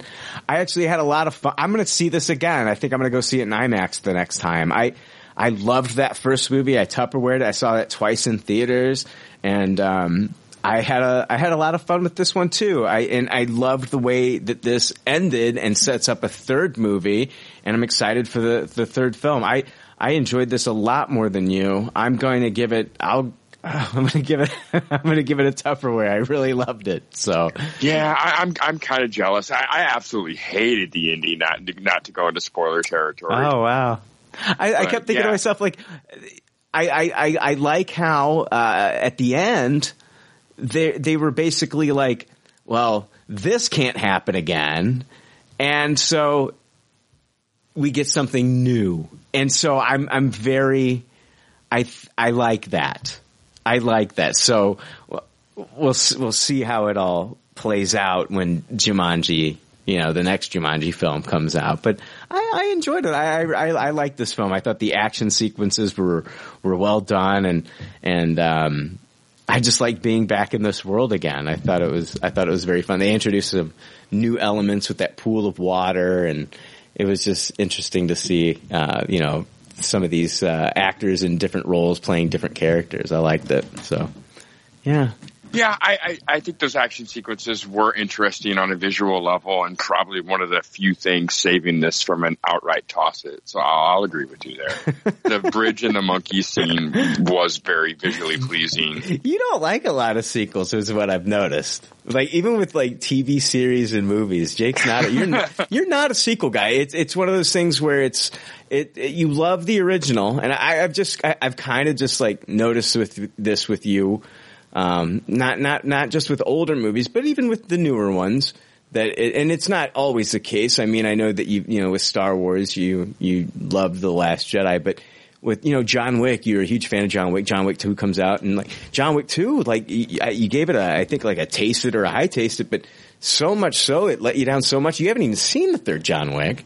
And then same thing with like Stranger Things, like that second season of Stranger Things just let you down so much that, you know, you didn't even finish the third season of Stranger Things. It's just. Yeah, I think a lot of times when it's like they don't plan on it being a franchise and it becomes a franchise, it's a lot harder for them to draw me back into that fantasy, into that world. It all feels so forced. Like it's the old "we're doing this again" vibe that's just so strong that it just bothers me. Huh. Yeah, I really had a good time with this movie. I thought it was a lot of fun. But yeah, whatever. You know, different strokes for different folks. They say that, Jake. I don't think I there was so many parts in the first movie where I was like belly laughing at it. And there was just really nothing even close to that in this movie.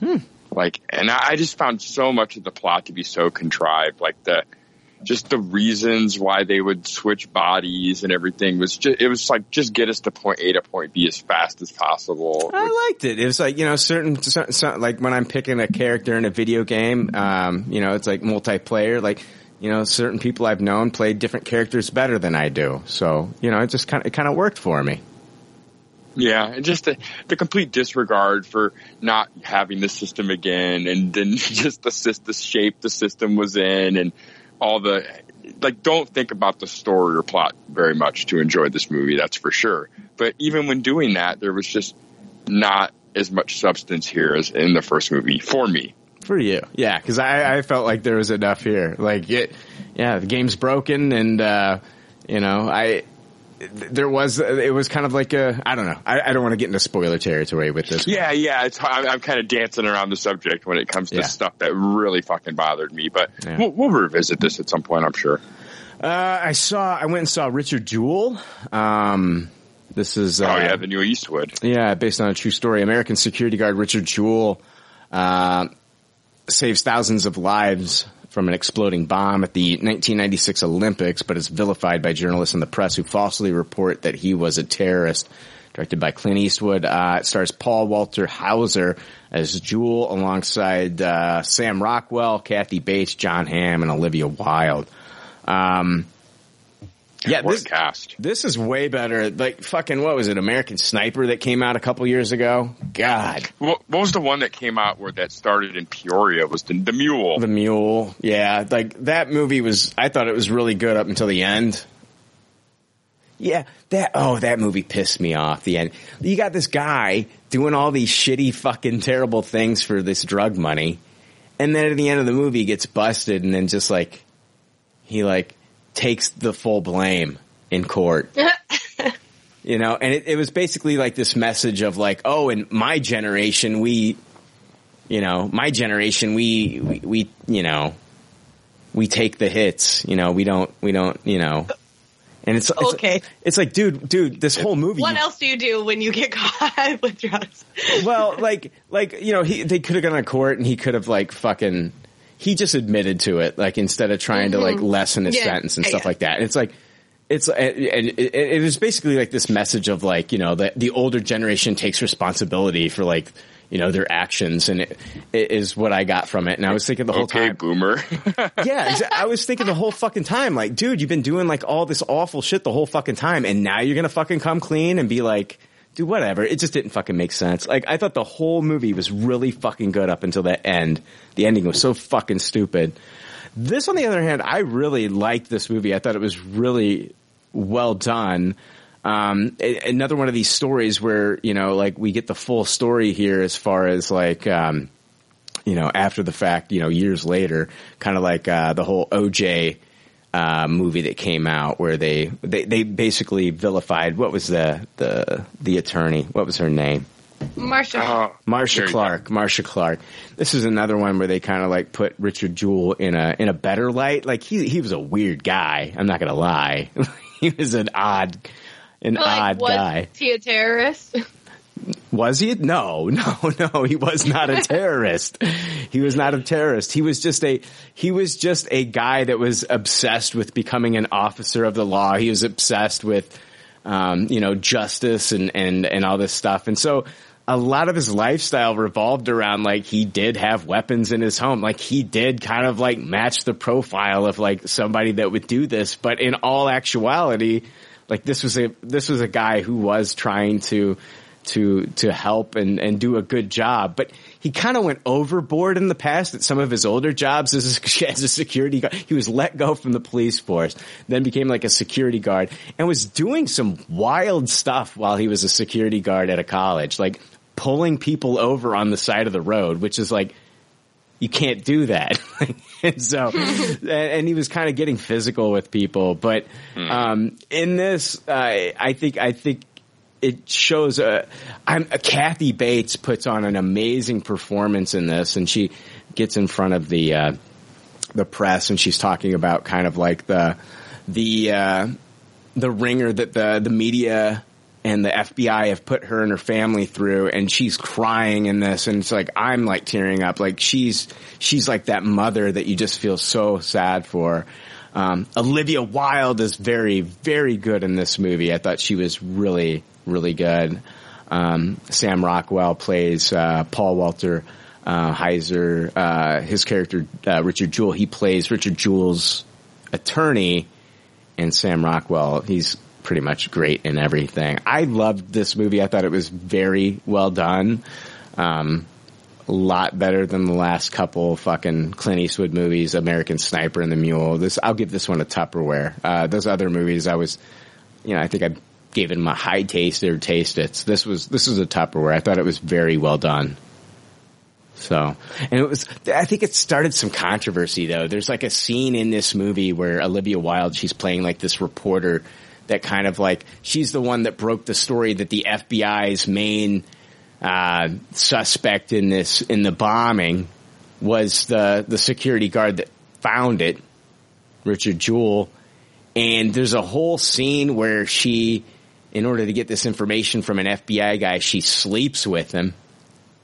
And I think that she or somebody's like wanting to sue Warner Brothers. The newspaper came out and asked Warner Brothers to like make a statement saying that she did not sleep with someone to get this story. That they were like, I don't want to say like slandering the name of, but in that same vein, they were basically saying like, hey, this didn't happen. And like your whole movie is about like falsely accusing an innocent person. And like, that is what you're doing to this journalist. Maybe make a statement saying, I know, but this ain't real. Part of me is like, kind of like, man, payback's a bitch. Cause like they ruined this guy's life. But on the flip side, at the end of the movie, like they do say, it does say something like, you know, it does say something like it's inspired by, or like not all the elements, you know? So I don't know. I saw a lot of like female journalists on Twitter saying like, hey, we don't do this. And this happens in TV all the time. So just so you know, like this doesn't happen.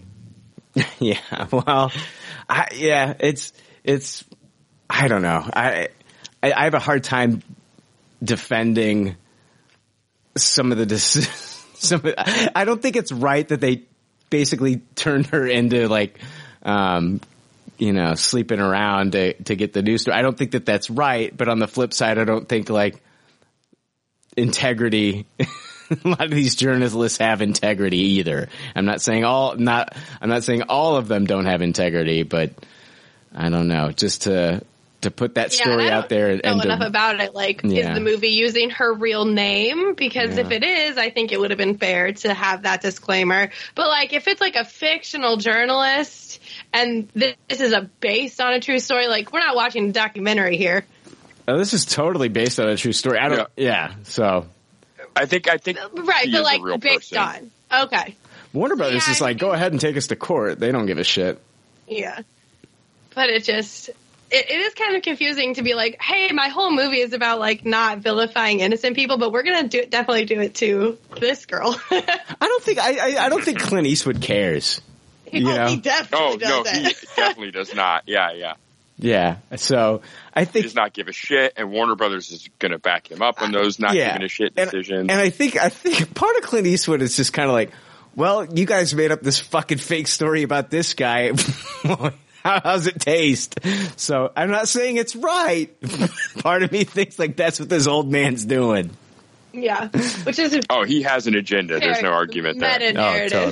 Totally. You guys excited for Bombshell next week? It's crazy that it's during Star Wars. Are you going to get a chance to see that, Brian? I'm going to see it after Star Wars, but I am going to see it. Yeah. I was trying to maybe avoid that movie because the discourse, but then I saw the trailer and I was like, oh fuck, I'm very in. Please give me this movie. It's from the same guy that did The Big Short, right? Yeah, I love that. Correct. Yeah. But he didn't. Did he write it? I don't know. Adam McKay. Yeah, I feel like he didn't write or direct it. I don't know though, so I'll just stop. Yeah, it looks good. What else did I see? I saw two more things. I won't get into it. Well, hey, Melissa, do you have anything for Good Pop, Bad Pop? Yeah, I have a couple things. I watched the first two episodes of season 3 of The Marvelous Mrs. Maisel on Amazon Prime. Yeah, I haven't watched any of it yet. Okay, so this will be really quick because it is the third season. So just if anybody else hasn't seen it, it's the story of a Jewish housewife in the 1950s. She finds herself getting a divorce and becoming a stand-up comic. The show stars Rachel Brosnahan, Michael Zeigin, Marin Hinkle, Tony Shalhoub, and Alex Borstein. According to IMDb, this show has won 57 various awards. So, it's very good. It's funny because you guys recently mentioned the pilot program that Amazon used to do, and this is one of those shows that I watched the pilot and voted for it and then waited months and months to see the first season. But yeah, just quickly, this season starts out basically where we leave off from the second season. The first episodes, of course, set up what we're into going forward, which I'm really excited about the plot lines they're setting up. I'm most excited for people who are familiar. It does seem like Lenny Bruce, played by Luke Kirby, will be playing a larger role in this season. And it seems like the Joel character is being given something actually interesting to do.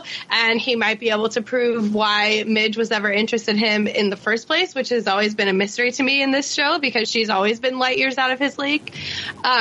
There's a new character introduced this season played by Madeline Martin, who played Becca Moody in Californication. So I was very excited to see her. I'm giving the first two episodes a Tupperware, and this show has already been renewed for season 4. So there's no fear of, a cliffhanger and a cancellation. Yeah, I saw that it was renewed for season 4. Yeah, this is that first season, second season. I think it's a phenomenal show. It's really fucking good. Yeah, this is one of the. I'm glad that Amazon Prime hasn't abandoned this one because I was upset about Sneaky Pete's cancellation, and we got too. Is Goliath ending? Goliath's ending with season 4, I think, or is it season 3 that they ended it recently?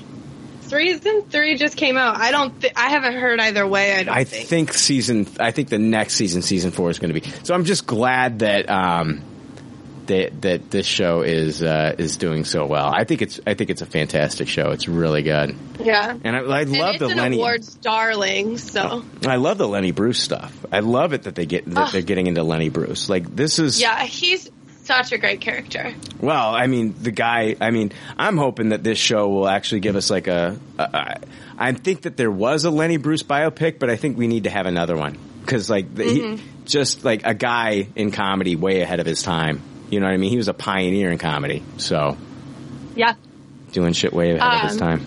Speaking of Amazon Prime, I've also seen The Report. Oh yeah, the Adam Driver movie. Uh huh. What'd you think? I haven't seen it yet. Yeah, I give it a Tupperware. I would recommend that everyone watch it, but be prepared that it is pretty heavy and quite difficult to watch at some points. Because it's based on the true story of the CIA torture report that the Senate Intelligence Committee compiled. It was written and directed by Scott Z. Burns, which he also wrote the screenplay for The Laundromat, which you guys talked about on the show. So he's doing a lot this year. Adam Driver's doing a lot this year. Yeah, Adam Driver is doing a lot. And he's incredible as Daniel Jones in this movie. I mean, I feel like it goes without saying, he's definitely having the best year of his career. He's got Marriage Story and Star Wars and this out. Yeah, I don't think we've seen the best out of him yet, though. No, I mean he's just so good. I don't think we've seen the best out of Adam Driver. I think sky's the limit for this guy. I really do. I think like he's still up and coming. You know, he's not. I agree with that. Yeah, there's always that one guy in every like Star Wars trilogy that just has so much more to come after the trilogy's over. Oh you know? yeah, we got. It was Natalie Portman for the prequels. It was Ewan McGregor, in my opinion. Oh yeah, sure. I mean, I guess the both of them.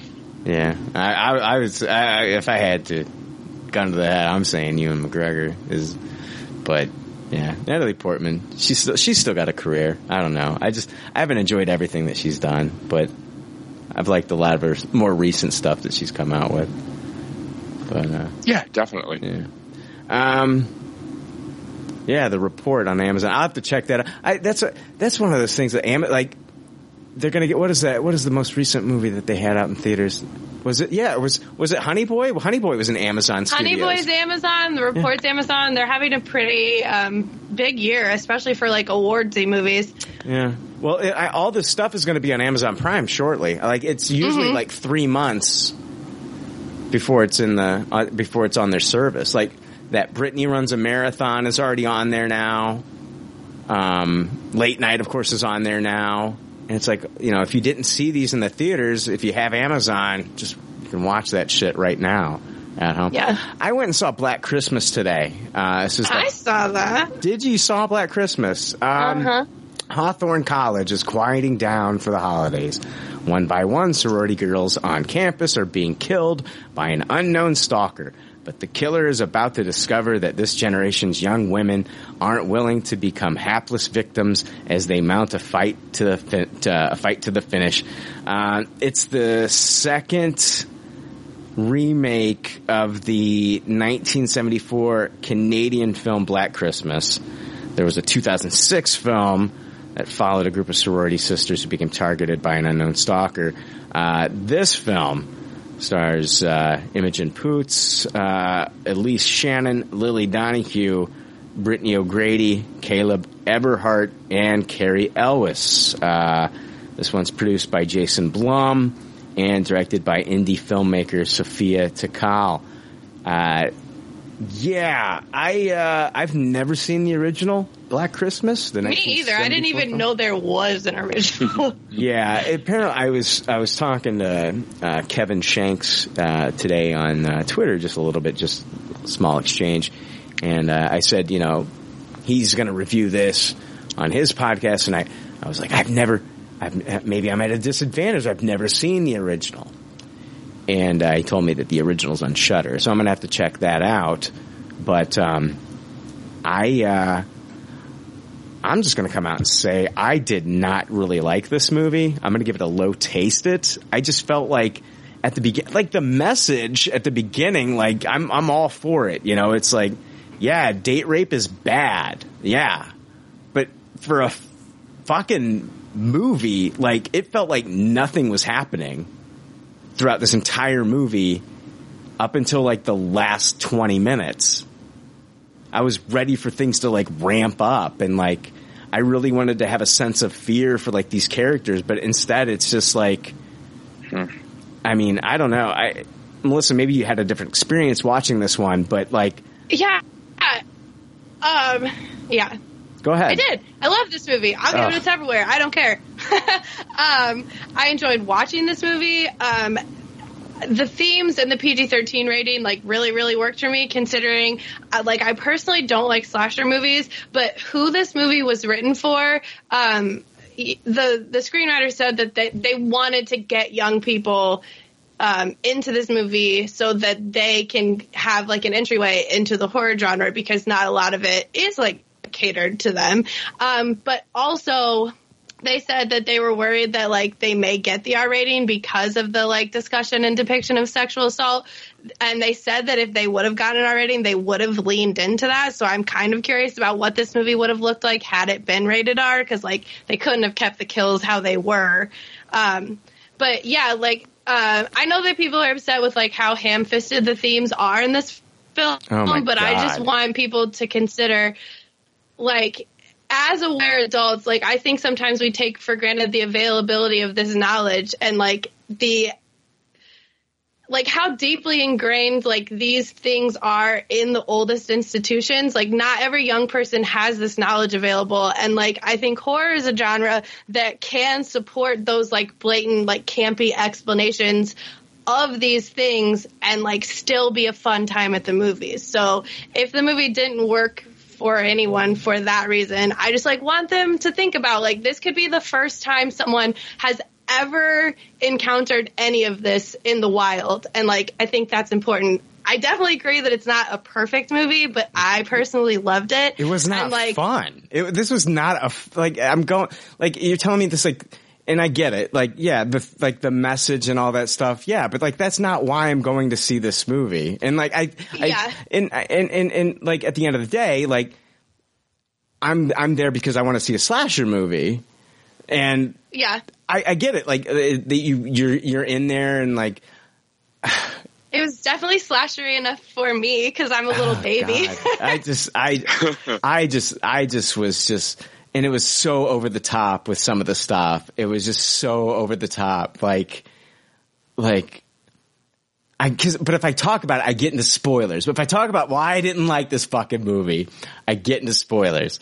Like a guy that's into the mystic arts, and his whole reason for getting into the mystic arts is to knock women down. Like, I don't know. I thought the whole thing. Like, it does kind of touch on, like, how ridiculous it is that people are hanging on to, like, those old ideas of, like, the founders of these, like, old universities and stuff. Like, it's so ridiculous in this movie, and it's so silly, but, like, people really believe that in real life, that, like, men should be lording over women, and I like that it makes it makes those ideas seem so ridiculous. It's just at the end of the day, like, it's a great message, but it is not. You do not like this movie. It is not a good. I did not go for this fucking movie. I just wanted to see a goddamn, like, what the fuck happened to Scream? What the fuck happened to fucking I Know What You Did Last Summer? That's what the shit that I wanted to see. I didn't need to see this. If you're gonna call, I don't know. It was. I get it, man. I get it. Like, it's. I get the message. I just didn't want to see it in this fucking movie. Any other movie but this fucking movie. Come on. Give me a fucking slasher movie with more action going on in it. Like, this, it was, like, I thought this, I loved the song in it when they were singing, the girls were up singing that song. I thought, I laughed. I was laughing. It was funny. I thought that was a cool moment. There was just so many moments where nothing was fucking happening. Oh God, low tasted. I just did not like this one. Yeah. I loved it. I'm glad you loved it. I will only be seeing PG-13 slashers from now on. Oh God, no. Give me those fucking R-rated slashers. Give it to me. I love it. Oh my God. Yeah, this movie was exhausting. It's an hour and a half, and I was like, Jesus Christ. This is exhausting. It was ridiculous. I couldn't know. Never again. Never again. So let's see. I didn't go and see this one. I watched this one on Netflix, Six Underground. Did either of you guys watch Six Underground? No, I didn't realize it was out already. Yeah, it's on Netflix. Let's see. I read this. What's the synopsis here? What's the best part of being dead? It isn't escaping your boss, your ex, or even erasing your criminal record. The best part about being dead is the freedom to fight the injustice and evil that lurk in our world without anyone or anything to slow you down or tell you no. Six Underground introduces a new kind of action hero, six individuals from all around the globe, each the very best at what they do, have been chosen not only for their skill, but for a unique desire to delete their past to change the future. The team is brought together by an enigmatic leader whose sole mission in life is to ensure that while he and his fellow operatives will never be remembered, their actions damn sure will. This one's directed by Michael Bay. It's written by Rhett Reese and Paul Wernick. Those guys are the writers behind Deadpool and Zombieland.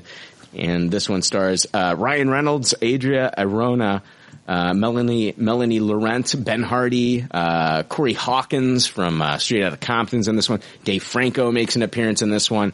Yeah, this is a Michael Bay movie on Netflix, and I am gonna just tell you that the first 20 fucking minutes of this movie is some of the most intense and amazing action I've seen in a film in a long fucking time. This movie goes complete Bayham within the first 20 fucking minutes, dude. It is in fucking sane.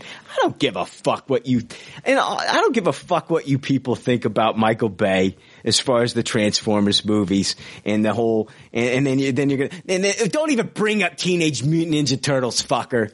He didn't even direct them. He was a fucking producer. Don't even fucking bring his name up with Teenage Mutant Ninja Turtles. Joel Liebesman directed those. If you don't like those fucking movies, blame Joel Liebesman. You don't blame a fucking executive producer on the fucking movie. Knock it off. Anyway, but Michael Bay, this is Jake, I'm telling you, these first 20 minutes, some of the funniest and best action I've seen all fucking year. Not even lying. There's a scene, Dave Franco is kind of like the baby driver in this one. All the six have like their own skill. He's the driver. He's the baby driver of this fucking group. And he's awesome, man. It's like what? He's like Beethoven on a piano. That's fucking Dave Franco behind this fucking car. And it's incredible to watch him in this. And then he's driving around trying not to, they're in Italy. And Italy has never looked more Italian ever than in this fucking Michael Bay movie, man. It is like all the fucking Italian things that you've ever thought about. Like, I don't know, pizzerias or whatever. I don't know. They had like, people doing art in the street. You had like, I don't know, like a fruit truck driving by, like all this fucking Italian shit's going on. I don't know. It was like an olive oil being splashed all over the place. It was crazy. So fucking Italian. All the things that are going on in this movie. But he's driving around and they're driving around in the city and, you got fucking, Ryan Reynolds puts his head out the window, notices that they're getting real close to hitting, a woman holding a baby. And he's like, baby, baby, baby. And like the woman's running. The woman's running. She gets out of the way of the car. And Michael Bay films a shot where a live pigeon hits this woman in the head as she's running. And then after that, like, so he avoided the woman holding the baby, but then there's like these two fucking dogs, these two adorable puppies that he almost hits with the car. And I'm at this point, I know it's a joke and I'm laughing, but like it is total Michael Bay. Like this movie is 100% Michael Bay. As far as like the action, the explosions, you've got the military involved. You've got this. It feels like a comic book. As far as like this team, Ryan Reynolds plays this billionaire who holds these missions where they basically try to change things in the world that our government and other governments aren't doing anything about. There's this whole nation of Turkestan that. They're being led by basically like a criminal that's ruling with an iron fist and the people are suffering there. And so they're trying to free this guy has a brother who they want to bring into power. And so they're trying to free him and liberate this country. And this is just classic Michael Bay shit. Like, but I'm telling you, like, the dialogue, it's kind of terrible at times, but Ryan Reynolds does have his moments where he does shine. The action in this is just spectacular, though. It's really fucking good. It's really good. Like, if you like the Fast and Furious shit, like, I don't see, like, why you're not going to enjoy this. Because it is the action. This is made for 13-year-old boys. Like, I'm going to give this, at the end of the day, I'm going to give it a taste it. But the action is an absolute Tupperware. Overall, the movie's a taste it, but the action's an absolute. I would watch this one. How does Michael Bay cast women in his movies, Jake? Do you think? I want to ask that question. I honestly think that he just throws darts at a Victoria's Secret catalog, and wherever they land, that's who he casts in these movies. It's Also, I don't think that there's a scene with laughing gas in this fucking movie where laughing gas is it's going all over the place and people just start laughing uncontrollably. Not everybody reacts. That's not how laughing gas works. So I don't think Michael Bay understands how it's supposed to just kind of like calm you down, right? It's not like Joker gas. It's not. It's like the old cartoon, Batman cartoon. You go to the dentist and it just like really relaxes you and calms you. Like you can laugh. I guess you can be silly on it, but like everybody that's in contact with this shit was just laughing hysterically the entire time. It was silly. Oh, there's a scene where Dave Franco's like driving that car and he like whips around and these two bad guys get in the way of the car and it hits them and they go flying up against a wall. There's another guy in this team. He's like a parkour expert and he's like fucking jumping around on shit, just flipping around like a fucking spider monkey the entire time. It's pretty cool, Jake. Yeah, you've sold me on this. I love the old Michael Bay action movies. I'm a huge fan of The Rock. I'm a huge fan of freaking Armageddon, Bad Boys, and Bad Boys 1 and Bad Boys 2, which I think is honestly even better than the first one, one of the rare sequels. And you sold me on this. I think this is a great vehicle for Ryan Reynolds as well, and I need to see this. I mentioned Victoria's Secret catalog. This is a true story. I'm not lying. I went out on a date with a manager of a Victoria's Secret once, and her last name, and I am not lying, her last name was Breast. What? I am not lying. That is 100% a true story. Her whole life, she's like, I have one goal. One goal, to manage a Victoria's Secret. It took the inner fortitude that it took for me not to laugh out loud when I fucking, heard all this come together. Wow. And I never even mentioned it on the date at all. I wanted to so bad. I wanted to have like a Larry David moment where I like brought it, like she's never heard it before, but I wanted to bring it up. Your last name is Breast and you work at a Victoria's Secret. You're a manager at a Victoria's Secret and your last name is Breast. Still haunts you to this day, huh? No, it doesn't. It's not haunting. That I didn't bring it up, but on the flip, what are the chances? What are the chances? Huh? Right? Pretty incredible. It can't be true. She gave herself that name. I feel like if I had that last name, I would specifically do anything in my power to not become the manager at a Victoria's Secret. Oh man, she's like what is it? She's the one in charge of giving people like mammograms on is that what they're called? Is it where they do? That's what they're called, but they don't happen at Victoria's Secret. No. Or they shouldn't. If that has happened to you at a No, I'm trying to tell you what other profession she would have had if it hadn't been that. Right? Oh, I got you with the last name Breast. Yeah. Right. Or she was like a she works at KFC. KFC, the chicken breast. I was going to go there. I was going to go like she works in a fucking like buffet or something like that. And she's the lady that cuts like the chicken breast at the fucking hometown buffet. Chicken.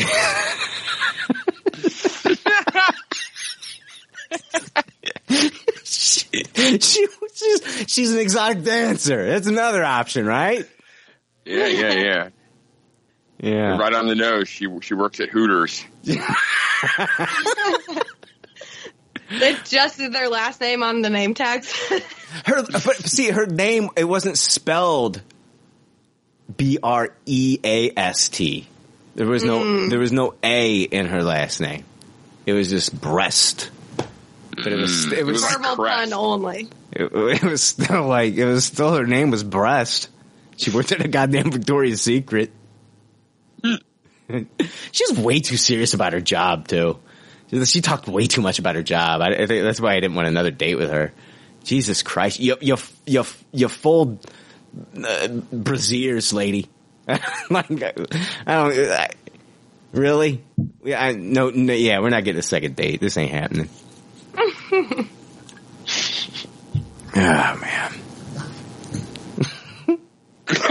man. Sorry. All right, let's jump into that. I wish I had more material for the last name breast woman. It should write itself, Jake. I know. It sounds good in theory. You should have been training your whole life for this one fucking moment. Oh, Jesus, this is terrible. I failed. I think she ended up getting with a guy, and his name was John Boobs.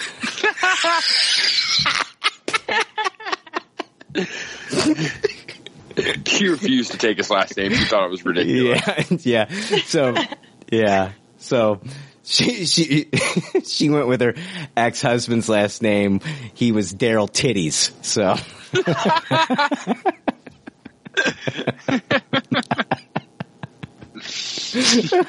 I told her my name was Brian Areola. So that was odd. Anyway. Yeah, basically jokes did come. Daryl Titties. Jeez, I thought I was on the nose. Oh man, I went for it, Jake.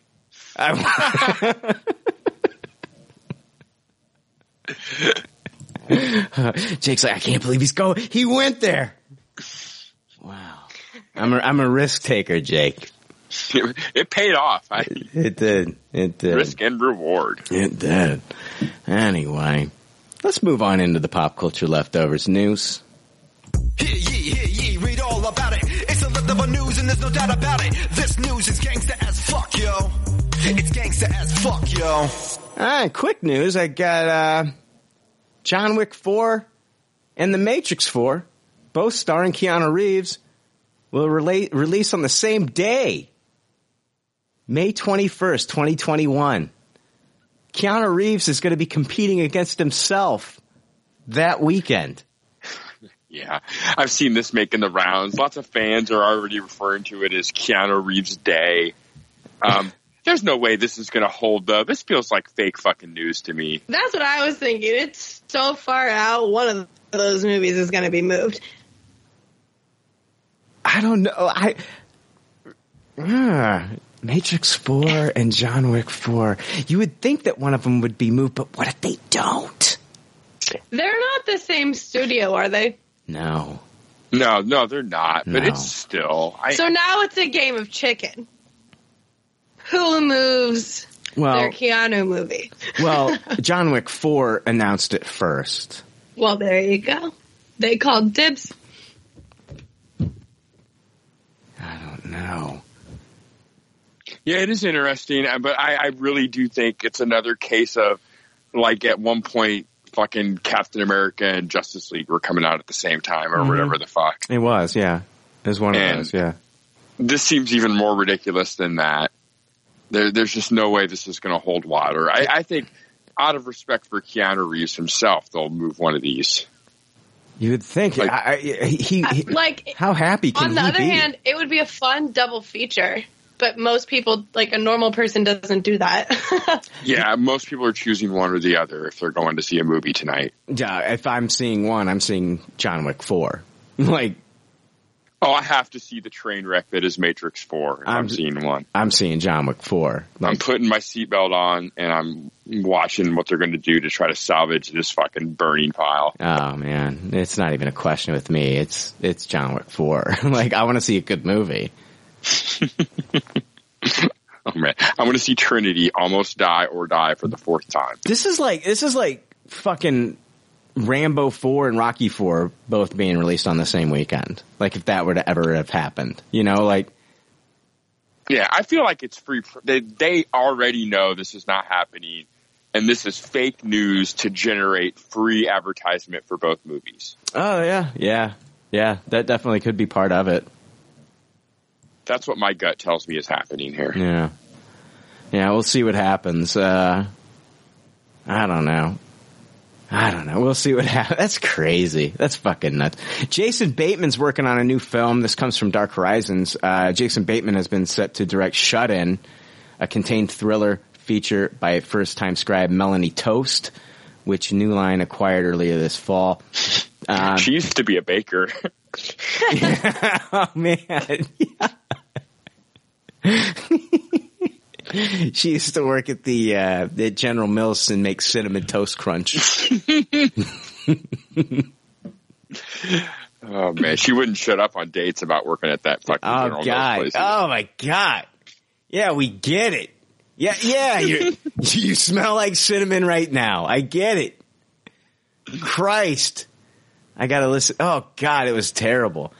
It's like you manage a fucking Victoria's Secret. Like, I can't. Let's keep it a secret. I don't need to hear about it the entire goddamn day. It wasn't a very well secret. No shit. That's all she would fucking talk about. She acted like she was working for, like she was, I don't know. She acted like she was curing cancer over there. It's fucking ridiculous. Anyway, yeah, Bateman, who recently won an Emmy for his directing work on Ozark, will shoot this as his next project, with filming to begin in early 2020. The story follows a single mother who is held captive by her violent ex, with her two young children are left at risk. She must do everything to protect them and survive.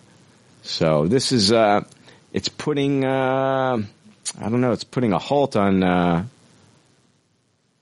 Clue. He was going to be developing that new Clue movie with Ryan Reynolds. So that film, they're saying it's still alive, but Bateman couldn't make it work with his Ozark schedule, and they say that Shut-In is a much quicker and easier project that better fits his schedule. So I don't know. I've been impressed by Bateman as a director, maybe, but I don't know about this one. This just doesn't seem like it's you know what I mean? This just seems like I've seen this movie before.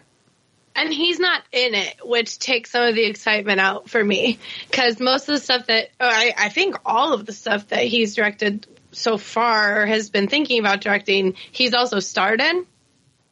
Yeah. And I really like to watch him act. So that takes my excitement down a little bit. Yeah, he's going to be in that HBO show, The Outsider. Yeah, so excited about that. And he's directing some of those episodes as well. Yeah. I don't know. I just feel like I've seen this story a million times. Mm-hmm. Single mother who is held captive. And like maybe there's like a Lifetime movie about that every weekend, right? Yeah. There's one on right now I'm watching. Yeah. Maybe he has like some, I guess, like directorial language that we haven't seen yet. So like I'm wondering if we see this movie and he's not in it, you'd still be able to tell like, oh, this has like the Jason Bateman touch on it, or if it'll just feel like the same generic movie we've already seen. I don't know if I love Jason Bateman. I love him. I don't know if he's going to be like the second coming of Jordan Peele. You know what I mean? Yeah. Yeah. I actually like, personally, I think he worked on that movie. I can't remember the name of the movie. Joel Edgerton. That directed The Gift. I think it was The Gift. I loved that movie. I thought that movie was incredible, and I don't know. I think Ozark's great. We'll see. I just don't. I think the story doesn't like excite me either. Like there's a single mother who's held captive by her violent ex with her two young kids. There, it's okay. Yeah, like so many fucking movies have been made like that. First off, like. The woman and the crazy man who's wanting to like, you're not going to leave me. I'll kill you if you ever leave me. And then not only do you have to worry about, the safety of the woman, but now you're worried about, the kids. Now you're worried about the kids, and the kids are like hiding in the house. You know what I mean? They find like a hiding spot. They're under the bed and he's walking in. They see the shoes. They see the feet. That's happening. They see, and then he looks under the bed. He looks under the bed, but you know what? And we think the kid's going to be there. Kid's not there. Kid moved. Kid's fine. Kid is holding himself up in the bed frame so he can't be seen with his hands and feet. Yeah. Oh, how dramatic. Yeah. Yes. A very surprising way for a child to survive. What is it? Netflix. Netflix is developing documentary series about America's most haunted locations. Cool. Yeah, that could be cool. Ghost stories are huge on cable TV, so I don't blame Netflix for tapping into that market. It's coming from Ron Howard and Brian Grazer's Imagine Entertainment, and it's set to be directed by Joe Berlinger. Berlinger is also the director behind the previously mentioned Conversations with a Killer, the Ted Bundy tapes. This news comes from comicbook.com. So yeah, it's not clear exactly which locations are in mind for the series, but there's likely no shortages of places the series could visit and dig into. And while many of those locations have been the subject of other investigations into the creepy and paranormal, it will be interesting to see which locations the series chooses to dig into, especially if the series opts to explore lesser-known haunted places. So yeah, I'm looking forward to this one. This will be cool. Like, hey, wasn't Netflix supposed to give us like new Unsolved Mysteries episodes? Wasn't that supposed to happen? I thought that was a thing. And maybe that's still coming. Maybe it's still coming. I don't know. I haven't heard nothing. I wouldn't want to host it. Every host of that show dies. Is that true? Every fucking host? Robert Stack's dead. He was old, though. Everyone dies eventually. Who was the other guy? The other guy was like in Goodfellas. Really? They had the second host that they had. He came back. I didn't even know there was a second host. He must have died real quick. Yeah, they had a second host. What was his name? I can't remember. I don't have my phone on me. Where's our Jamie? Yeah, we need to get on that. 2020 can't come quick. 2020, I need to do a Jamie. I have a feeling like some of these Jamies are going to suck. Oh, sure.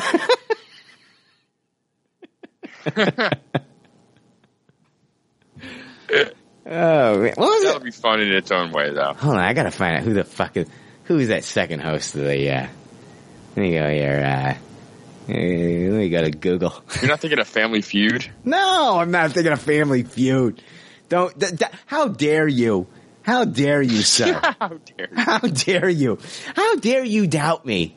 He played like a gangster in Goodfellas, I believe.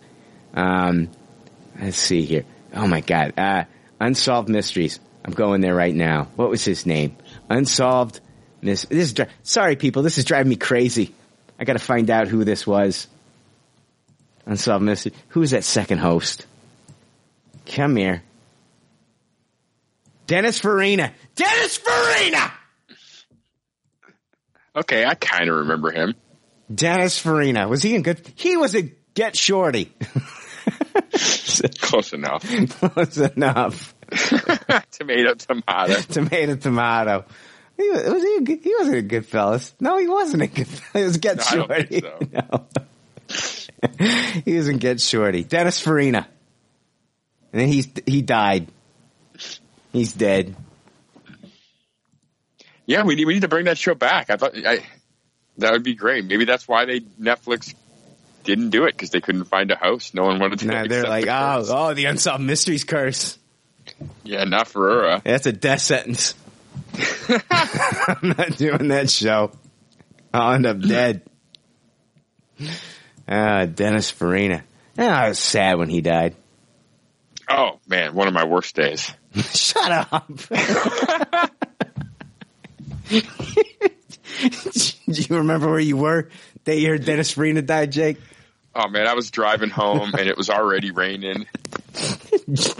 Jake just lost control of the wheel. Ran right into a pole. I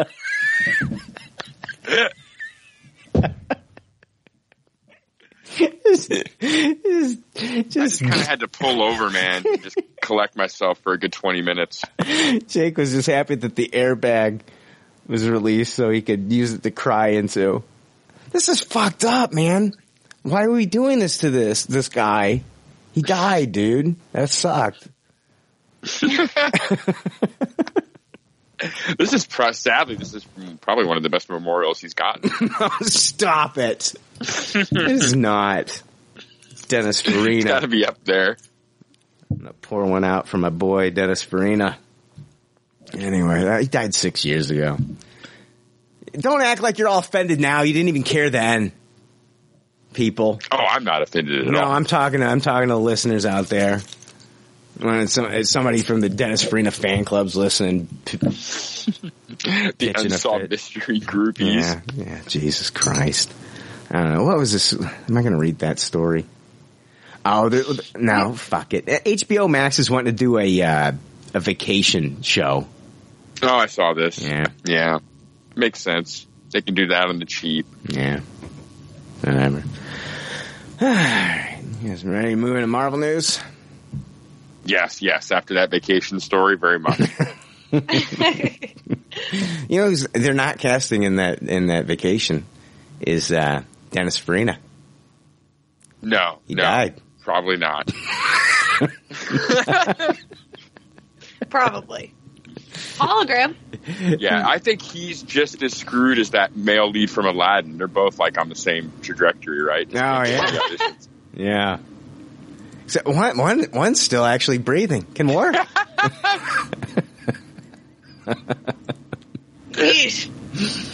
Yeah. Wild world we live in. You know, it's weird. Let's move on into Marvel news.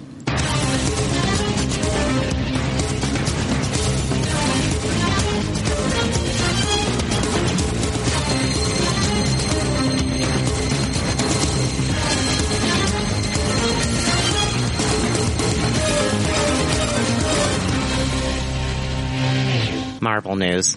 All right. Yeah. Dark Horizons had an article. What? Just, all right. It's just the lack of, I don't know.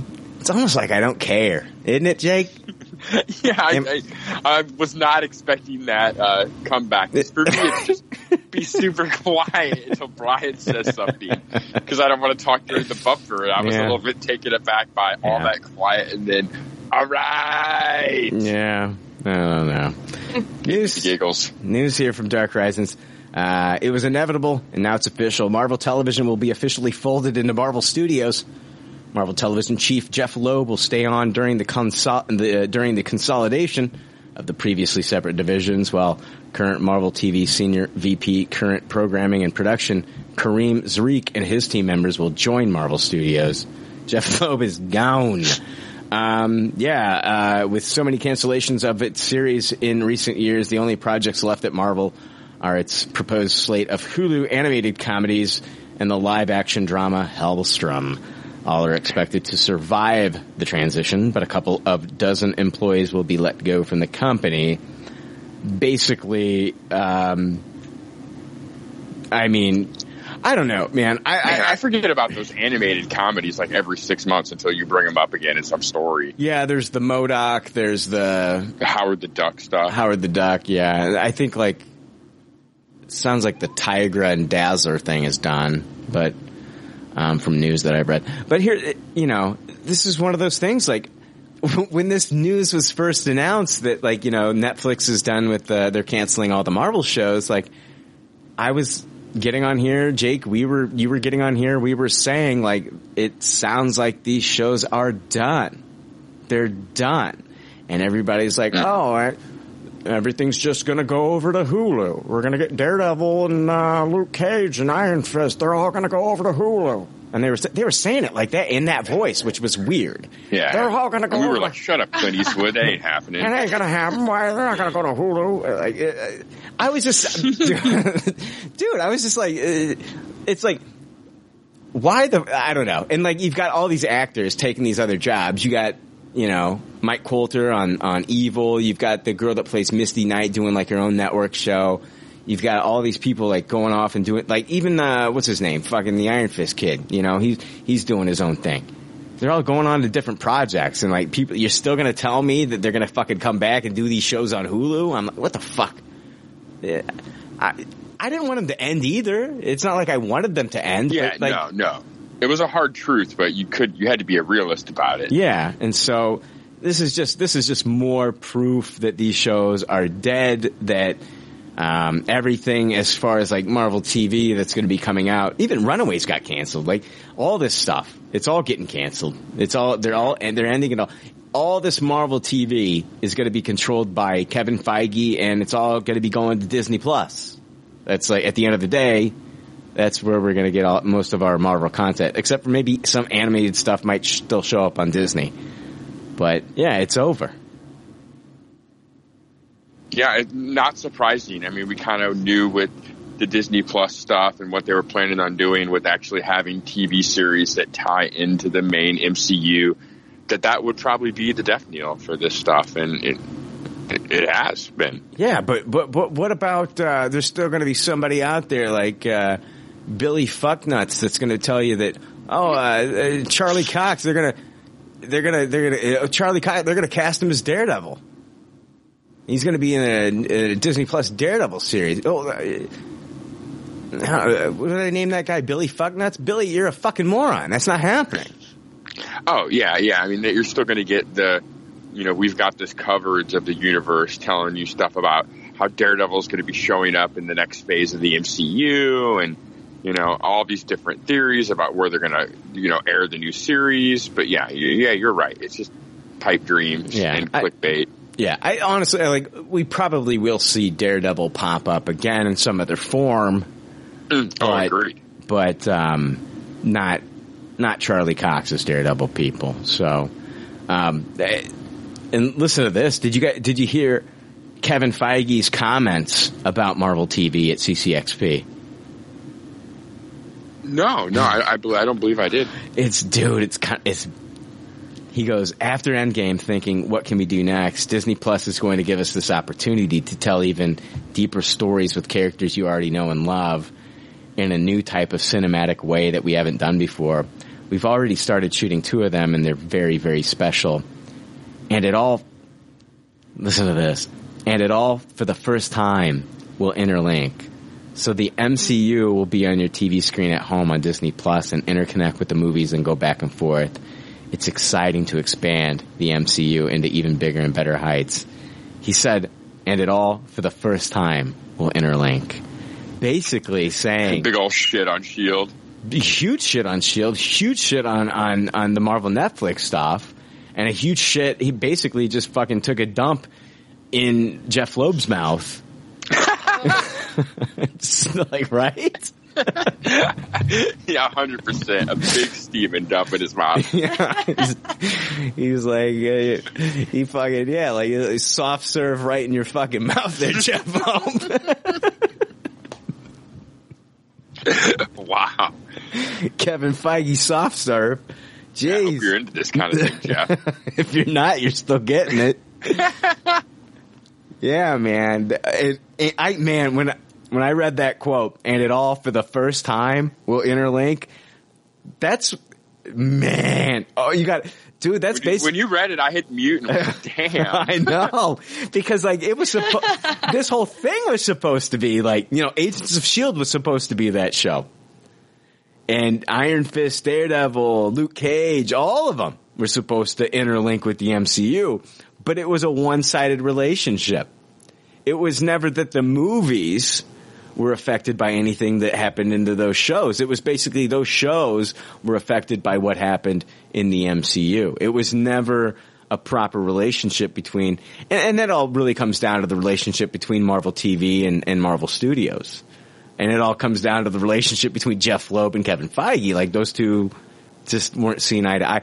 That's why Marvel TV's being dissolved, Kevin Feige's in control of everything, and now everything will, as Kevin Feige says, it'll all interlink for the first time. So, yeah, it's... Do you think somebody at Marvel was like, come on, man.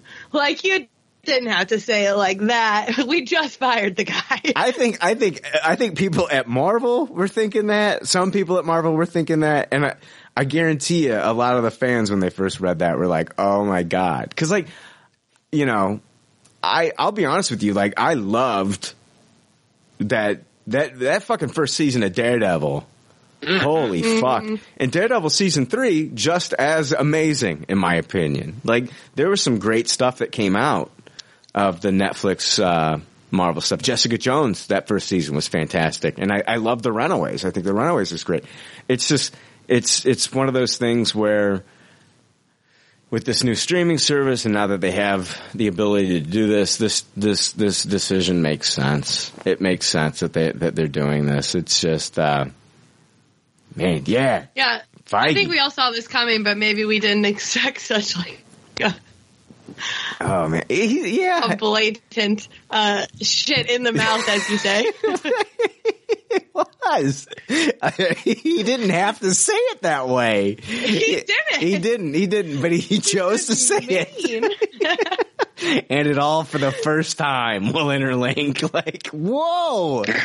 Whoa, I thought that was the deal from day one with some of those series. Not the case, not the case. I thought that was the whole fucking, like, you know, mission statement behind Agents of S.H.I.E.L.D. Totally, totally.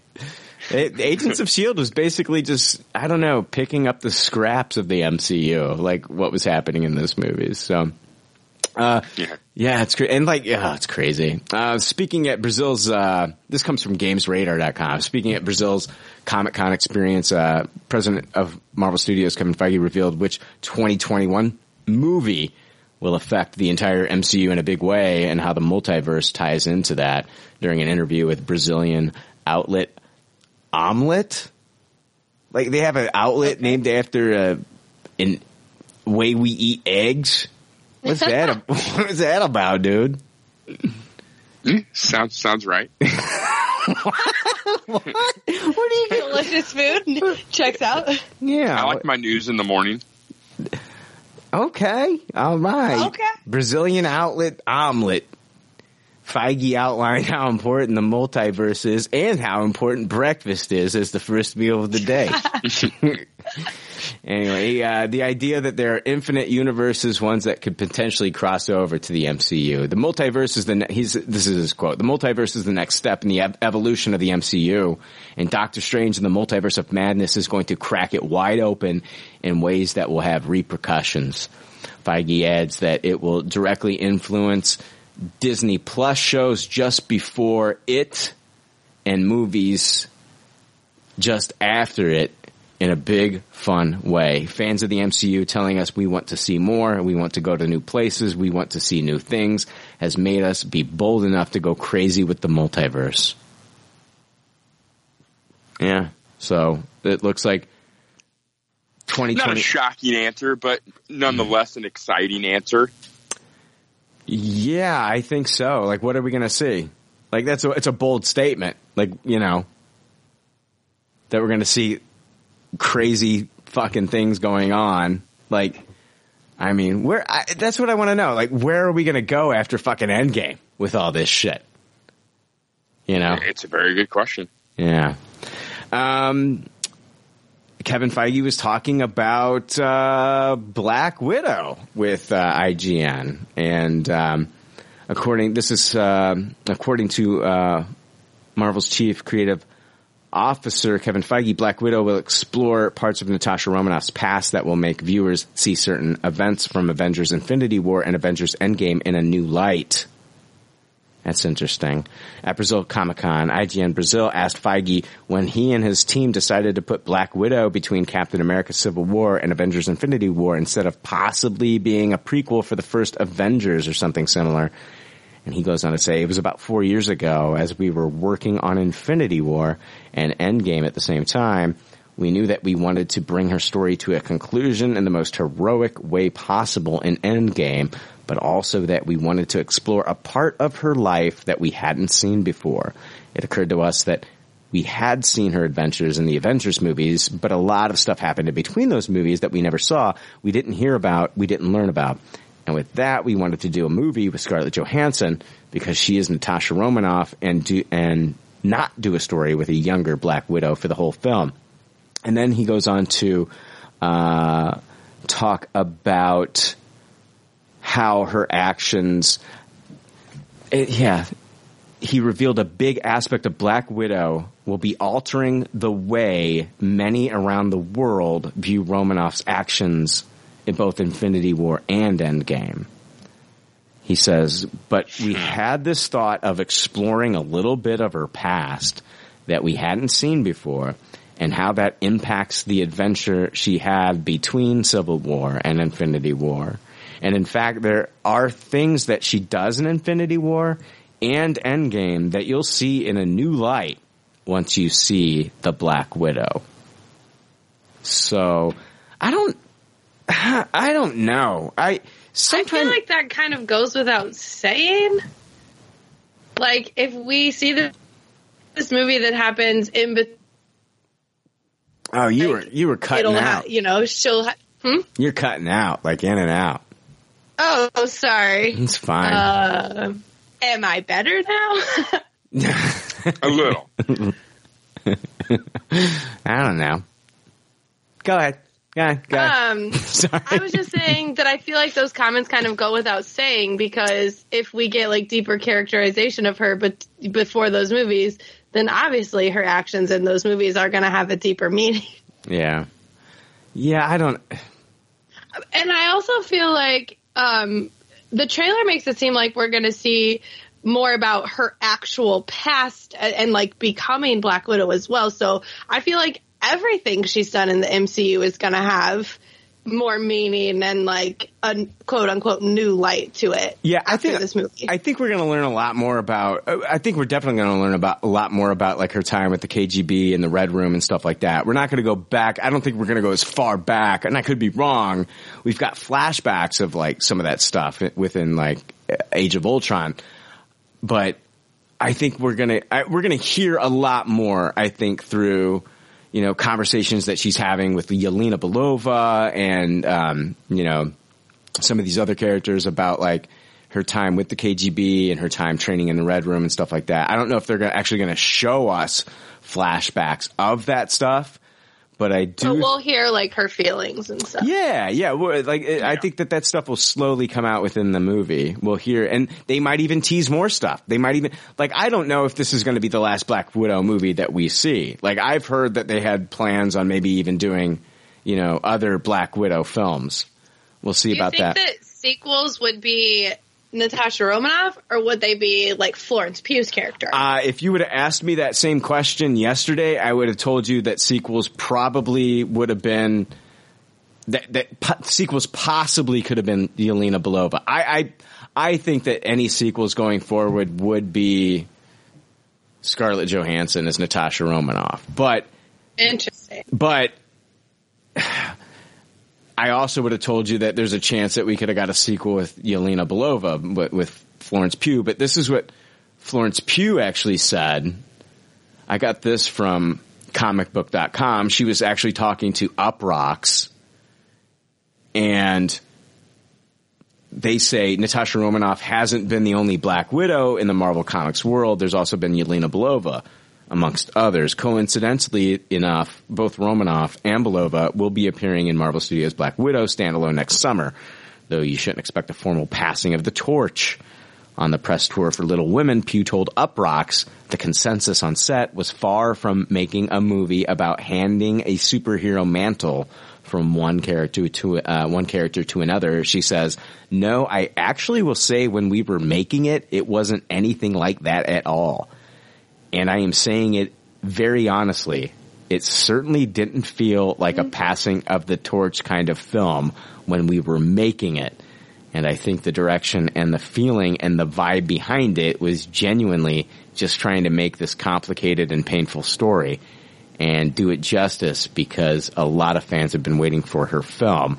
And a lot of people, I think, will appreciate this story." So she's basically saying, like, no, this is not a handing of the torch. Like, I'm not going to be the, you know, as far as I know, I'm not going to be like the future Black Widow going for. Now, could that be bullshit? 100%, you know.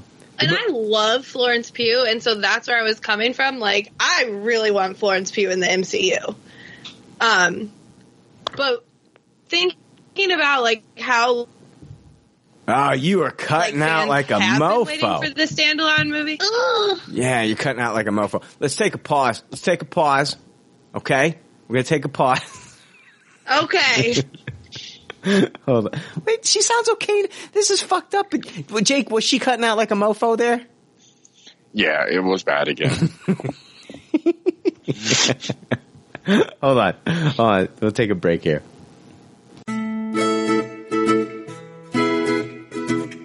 Hi, I sound like Morgan Freeman. I bet most of you do some online shopping with Amazon. It's just so easy. I myself logged in today to buy adult diapers. No, I'm not embarrassed. I have zero shame, and I really don't give a fuck what you think. I'm at that age. You'll get here too one day. And don't think that you won't, you naive asshat. One day you too will be just like Jamie Lee Curtis, and shitting your body weight in Dannon yogurt, and the next thing you know, you'll be on Amazon ordering adult diapers saying, Holy shit, that freckled face fucker was right. Anyway, the whole point of this is to tell you that PopCultureLeftovers.com has an Amazon shopping link. What that means is when you click on the link from their website, it helps the show. It doesn't charge you extra at all. You just shop like you regularly would, and Amazon takes care of the rest. It's easy and convenient, just like these diapers. I literally blew up this diaper while recording this ad. #Truest. All right. Yeah, we're back. Melissa, you should be good. You had some thoughts there. What were you saying? What were your thoughts? Oh, yeah.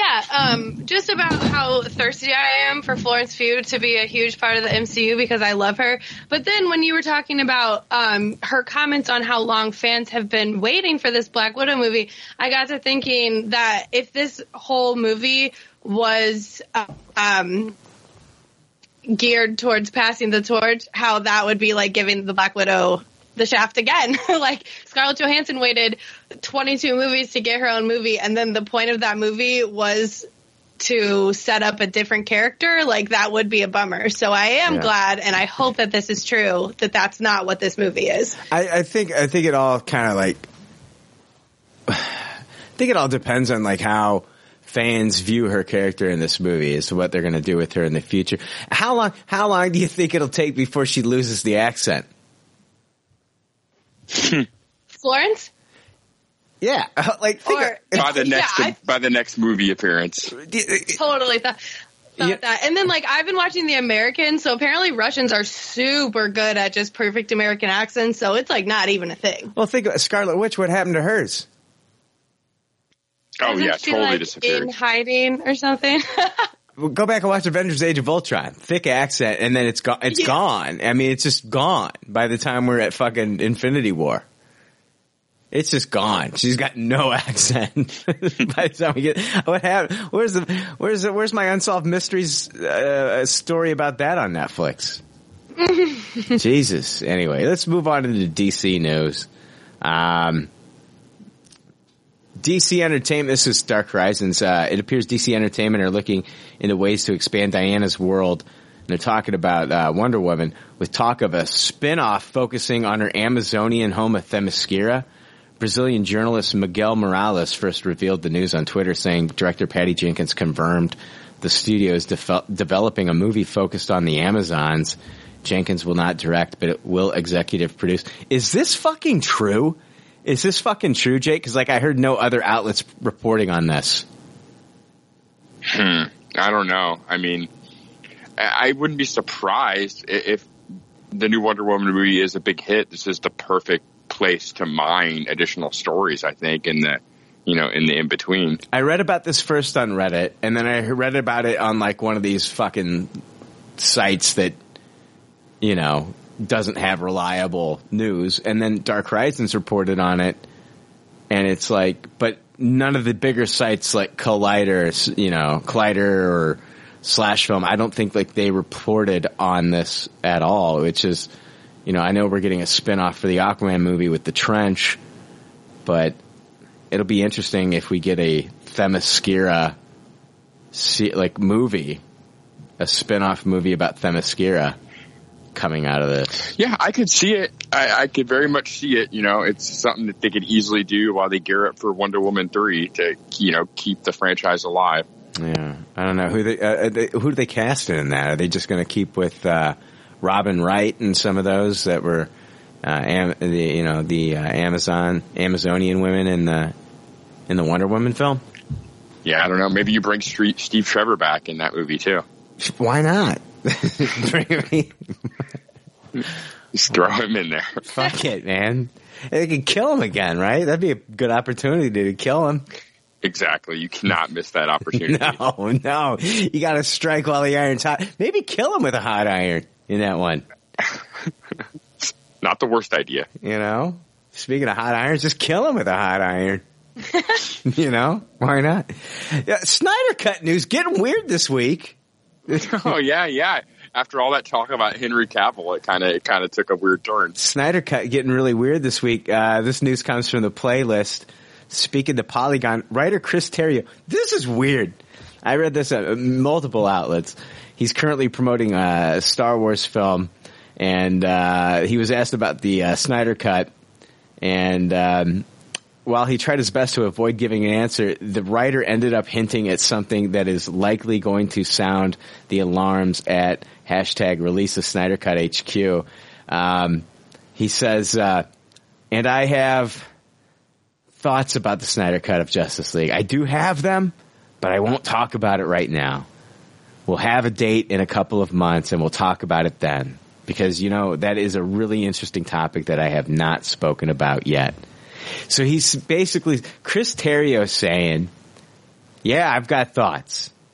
I got thoughts about the Snyder Cut, but I can't say anything right now.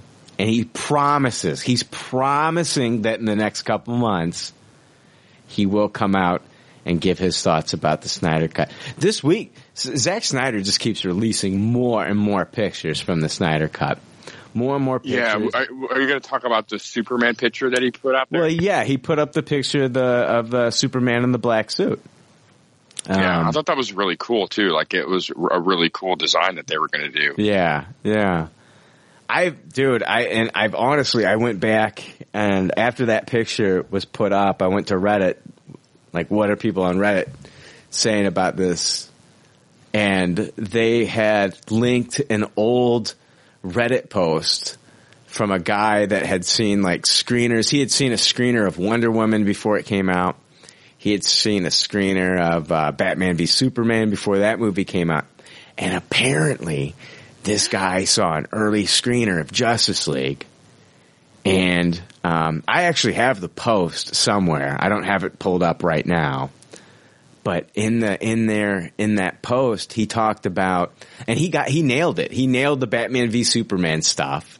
He nailed it all. He talking about how like Doomsday kills Superman and all this stuff. And then he nailed a lot of the Wonder Woman stuff. But he talked about Justice League, and he says that Steppenwolf goes back to Darkseid, and Darkseid's upset with him and kills him, and what he saw was just, it was very unfinished. And so the guy playing Darkseid, it wasn't completed effects at all. It was basically a guy in like a mocap suit with like the ping pong balls on it and shit. But it's like, dude, this Snyder Cut sounds like a completely different cut of the movie. And like in another interview, with Uproxx, Terrio was talking about this again. He says, the thing is, I can't really speak to it at this moment, but I promise that I will talk to you about that very thing at some point after this film. And then there was more. Who was it? The cinematographer. Listen to this. This blew me the fuck away. This is like, they are just throwing fuel on the Snyder Cut fire. This is Jake. I kind of love it. The cinematographer that worked with the filmmaker on the original shoot of Justice League, Fabian Wagner, was recently speaking and was asked about this unseen version of the film. During his discussion via Twitter, Wagner broke down the schedule for how much of the film was reshot and revealed that he estimated that only maybe 10% of what was shot with Snyder made it into the finished Justice League. What the fuck? That's crazy. That almost makes me want to rewatch Justice League and pick the two scenes from the movie that Snyder actually will keep. You know, like that's just crazy. What is going on? Well, it says obviously that doesn't mean that Joss Whedon reimagined 90% of the film, as there could have been alternate dialogue from existing scenes added that required whole Snyder scenes be redone. But even if the amount of new footage is remotely near that 90% mark, 60% even, then we're talking a very different version of the film. All that to say, if a Snyder Cut is released, it is likely going to be very different than what we saw in 2017, and perhaps 2020 will bring some serious news about that film's future. God. This is. Yeah, it's going to be getting so much momentum. I'm honestly shocked at this point. 2 years now, Jake. This has been going on. 2 years. It's happening. We're getting it. I don't know. I honestly am still kind of like thinking to myself, like, if Warner Brothers would have to put money into this to finish it, number one. And then it's like, if the movie does come out and it's better received than what they put out, that doesn't help them at all. That makes things worse. I feel like this would be a dangerous precedent. Yes, yes. If you bitch online definitely. For 2 years, you can get whatever you want. I don't know about it. I Sonic the Hedgehog already set this precedent. Yeah, but the movie hadn't come out. It feels different because that movie wasn't out yet, right? Yeah, the movie's not out.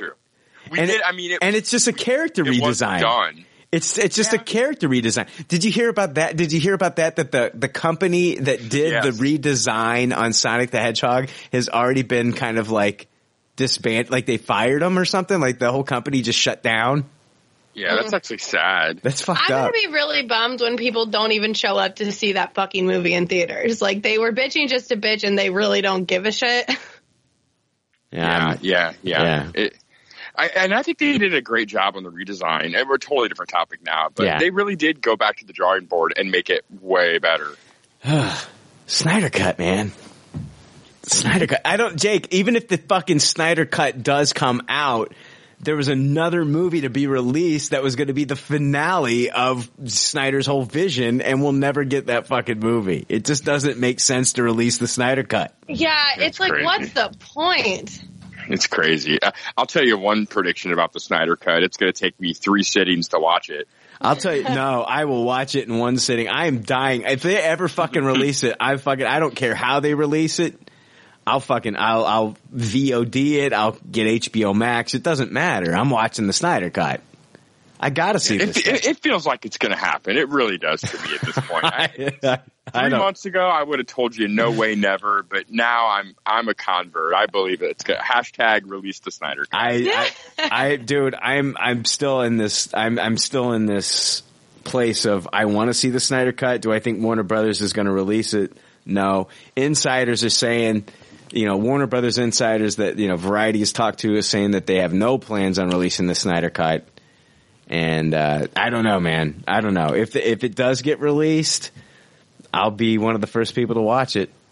I feel like it would be different if the Snyder Cut already existed, but the fact that it would take so much to actually put it together into what one would call, like, a movie, that's, like, the line, Like, if it was already out there and they was just sitting on a shelf, I would feel it was more likely to come out. But it seems like I don't know if they want to put, like, time and money into this. It's one of those Snyder would tell you that it is out there, though. No, it's not. I think Jason Momoa would tell you it is. Yeah, I mean, I think the Snyder Cut exists. I just think that – and he's taken pictures of it. I mean, he's taken pictures of, like, the actual, like – we saw like the film and he's like, yeah, this is it. This is it. This is the Snyder Cut. But I think it exists. I just think that like they haven't added the special effects. That's going to take millions of dollars for them to make this look like an actual movie that they would want to put out there. Right. And they're not going to release an unfinished Snyder Cut. Yeah. So for the sake of like releasing a movie, I would say it doesn't exist. Yeah. I think a cut does exist. They could make it. They could will it into the universe if they put the money into it. Like it could happen. And that's the effects at this point is what I'm led to believe. I'm led to believe that it just you need to add the effects, and that's what fans are pushing for. They want them to finish it, and they want to see what the Snyder. I just think that that's dangerous if they were actually to do it, and the movie comes out and it's better.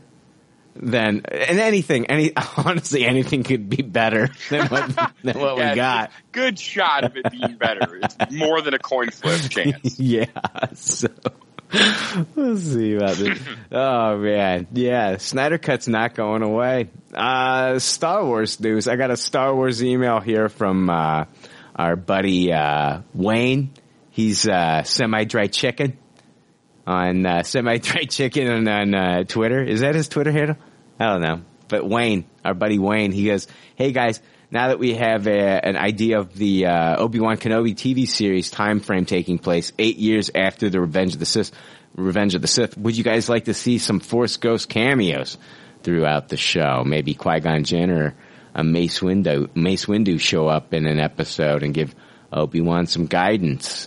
We see at the end of episode 3, Yoda teases the training for this ability for Obi-Wan to learn. Thoughts on this? Thanks, guys. Keep up the great work. What do you think? You think we're seeing Liam Neeson or Samuel Jackson reprising their roles as those characters as Force Ghosts in an Obi-Wan Kenobi series? I would say probably not. I'd be fine with the Qui-Gon thing. I don't really want to see the Mace Windu thing. I still kind of hold to there's no way that Fall killed him in Episode 3, and I wouldn't want a Force Ghost appearance to make that official canon and dissuade me from that. But I don't know. I'm not opposed to Force Ghost showing up here, but not really feeling it being one of those two, most likely. Yeah, if it was down to one of those two, I'd say maybe Qui-Gon Jinn.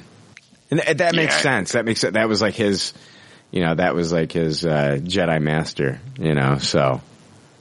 Exactly. It could happen, though. I mean, I feel like the chance is low. 10% chance for that kind of thing to happen, in my opinion. We'll see. I mean, we don't even know what this show's going to look like. You know, No, not at all. So, got some news on The Mandalorian, and these are quotes from Jon Favreau. He was speaking with THR. Favreau confirms that Baby Yoda is mostly a puppet. At the times when it's not, though, they make sure that the CG creations obey the same physical law as a puppet would. So, no Revenge of the Sith-esque wild jumping and flipping. Quote, he's mostly a puppet. When it's CG, we try to make him obey the same physical laws that he would if he were a puppet. I think a lot of times CG makes itself too obvious, where you don't create parameters creatively that allow the character to keep the same identity and charm. So basically they're treating, when we see Baby Yoda, when he's not a fucking puppet and he's a CG creation, they're still making him look and applying the same physical laws of a puppet when we see him move. I like it. Yeah, I love it too. That's half of Baby Yoda's charm, in my opinion, is how much it does not look just like CG creation. You know, it really does have that appearance of a physical creature that's there on set with them. And I think that really comes across and why it's become so popular. Yeah.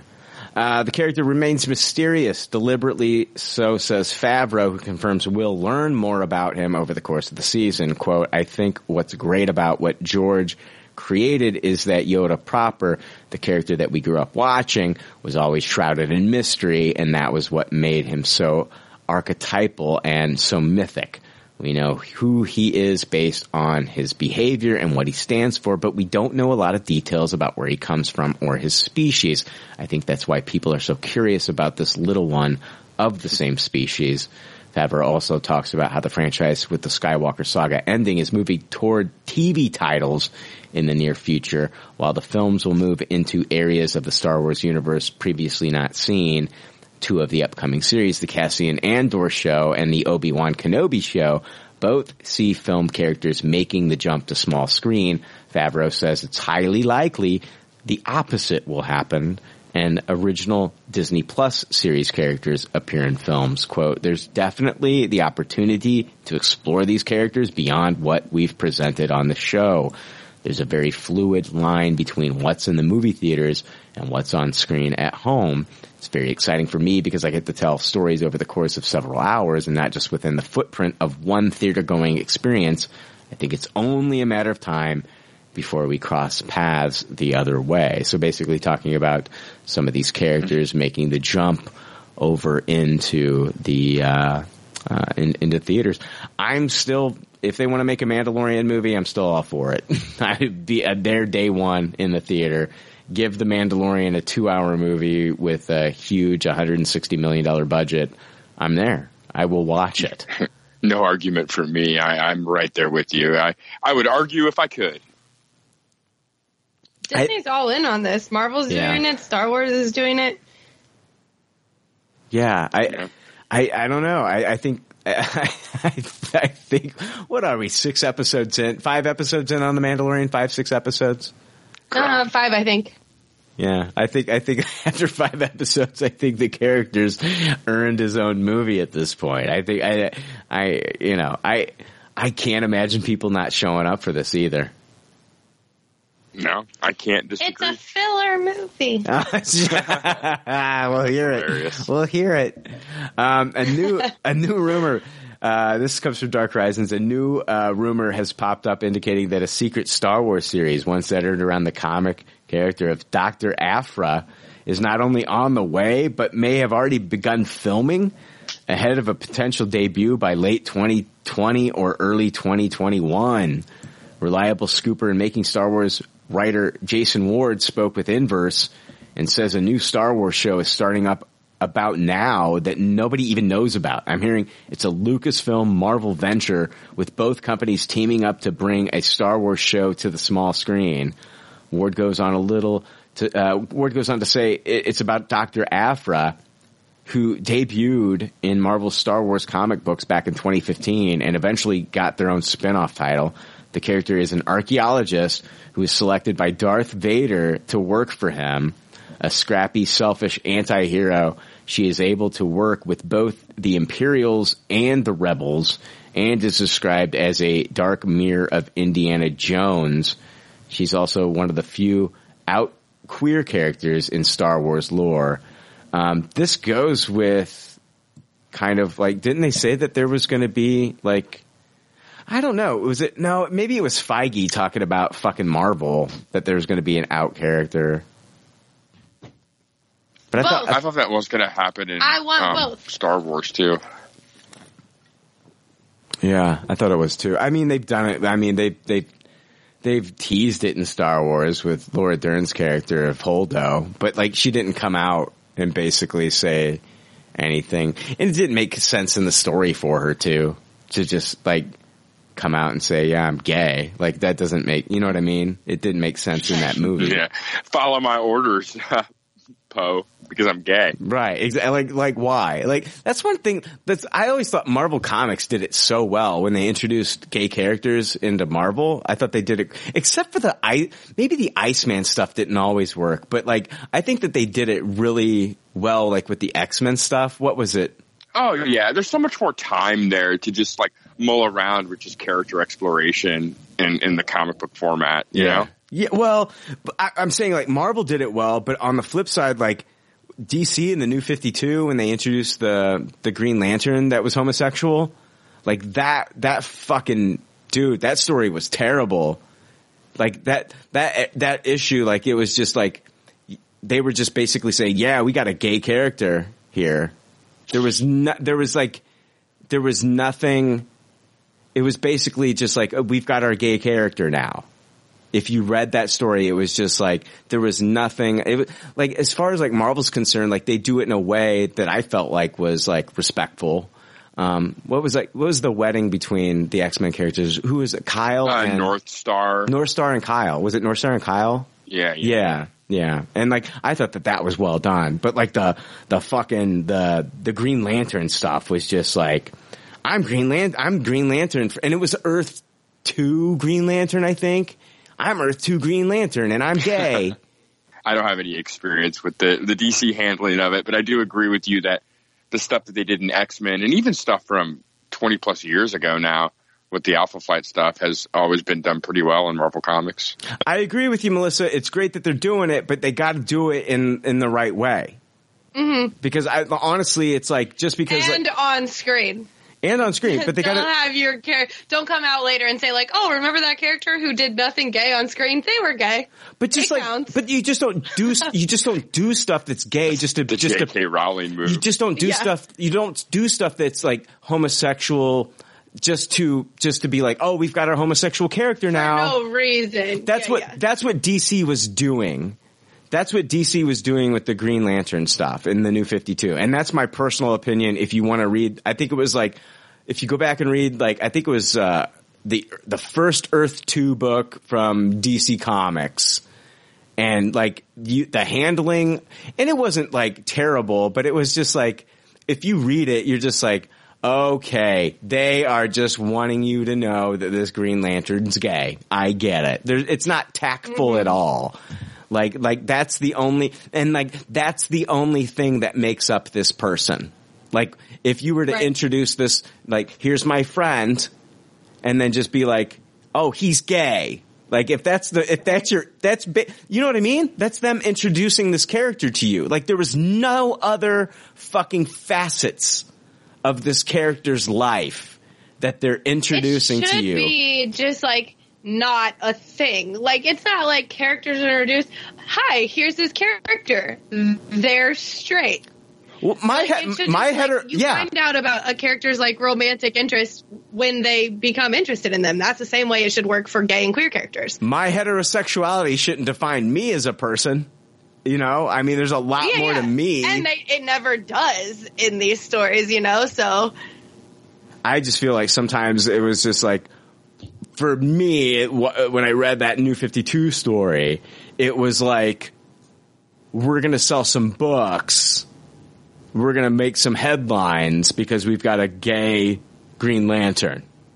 And it was kind of shitty in a way. Yeah.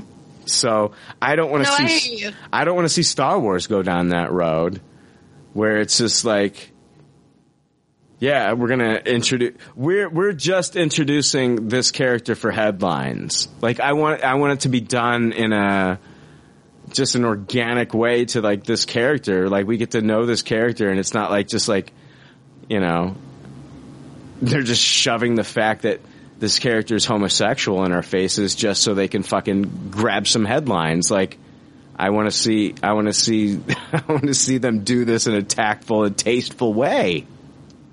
Yeah, for sure. Yeah, it makes sense. Yeah, I don't know. Let's see here. Dr. Aphra series. So I wonder if is this true? I wonder if this is true. Like this is, I mean, I haven't heard that they're already filming, they're already working on this one. And it's like, I haven't heard anything about this fucking Cassie and Andor series. It's wild to get like no casting news, right? That and yeah. And then like we've been hearing about the Cassie and Andor series, and like they're saying like that's not going to start filming until June of next year. So I don't know. Yeah, no casting news, no nothing. Yeah, it's crazy. Yeah, it's interesting. I wouldn't be. It's not something that immediately thrills me on paper, but I wouldn't be surprised if this turned out to be true. Yeah, I think. You know, we know that there's a slew of Marvel series coming to Disney Plus, and we know the movies are probably going to be taking a little bit of a break, so I kind of expect a slew of Star Wars series to be coming to Disney Plus to kind of keep the franchise alive during that time. So yeah. I wouldn't be surprised if this was true. I'm not going to sit here and tell you that I know anything about Dr. Aphra, because I fucking don't know anything. I jumped on the Star Wars comic books bandwagon very early and then kind of got off of it shortly after. So yeah, I did about 6 months of it myself, and then was done. This next story is bizarre. Jake, I don't know if you heard about this. Melissa, I know I sent you the story. I don't know if you read it or not, but it comes from JediTempleArchives.com.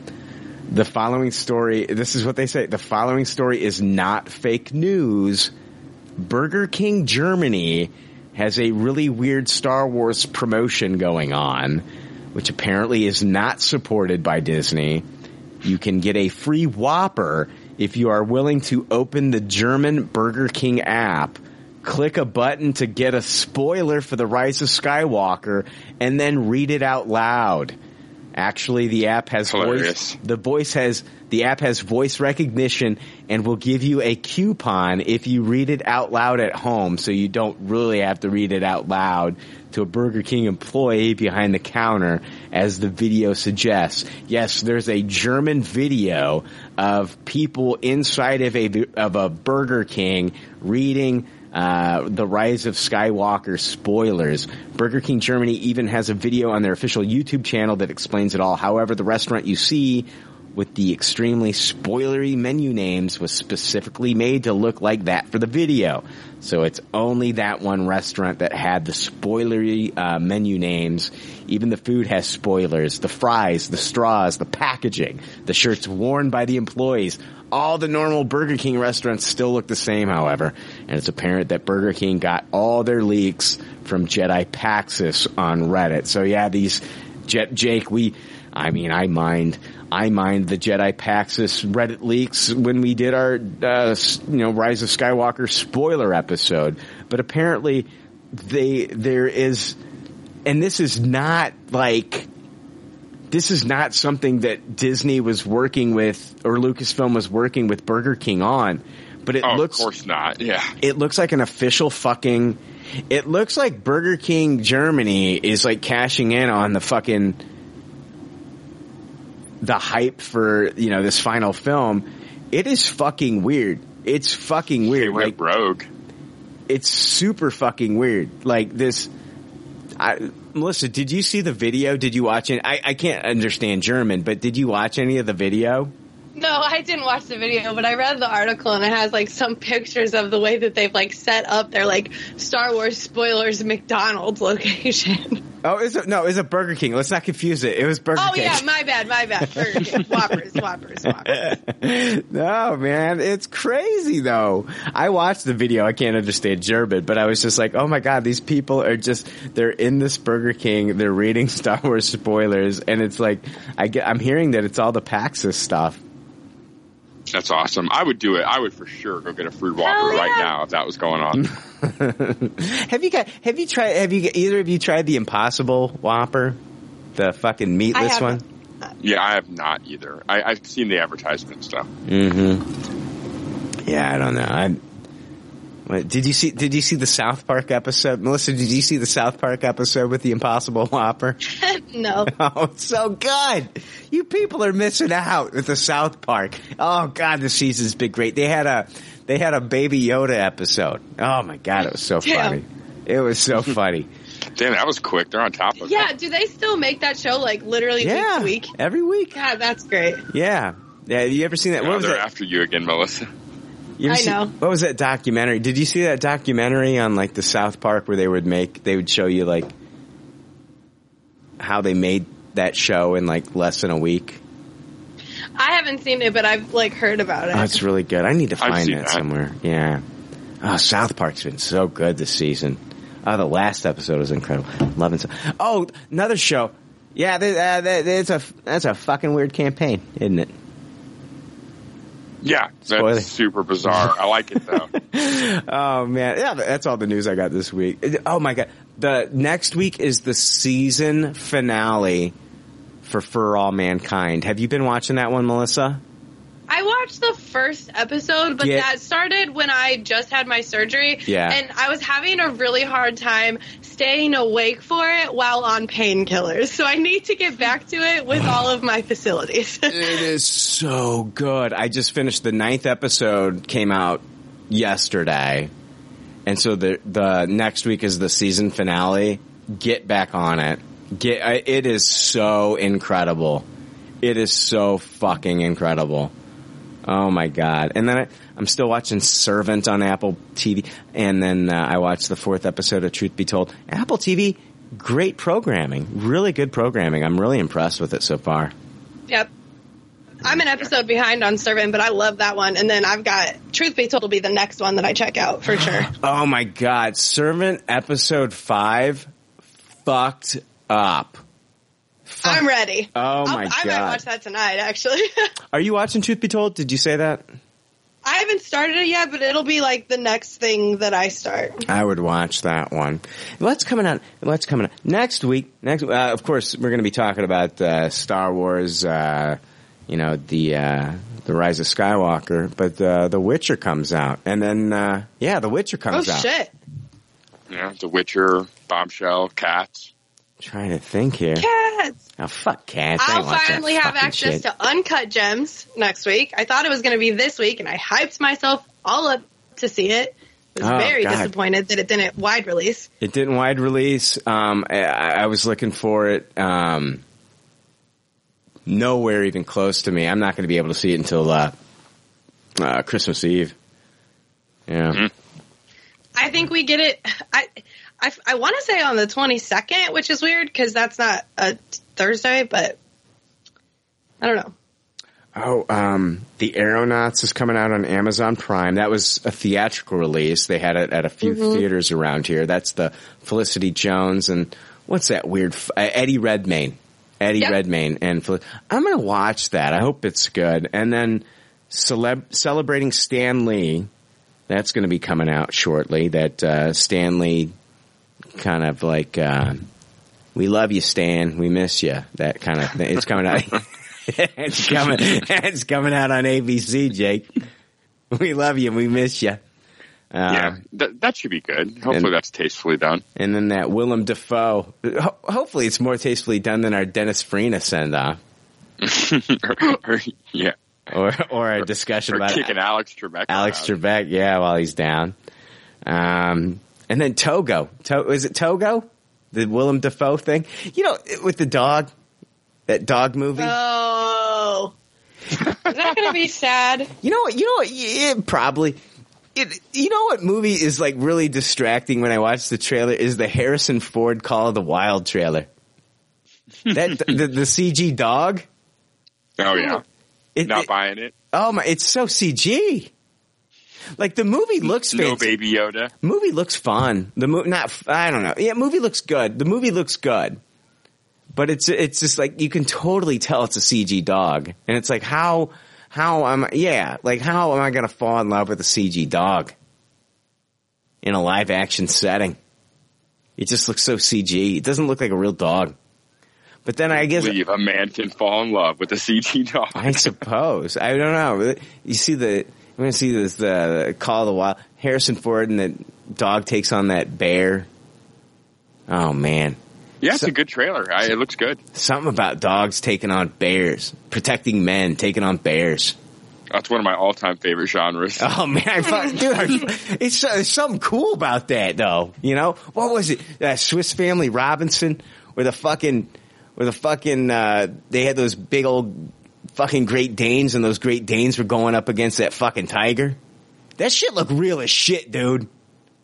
You ever watch that?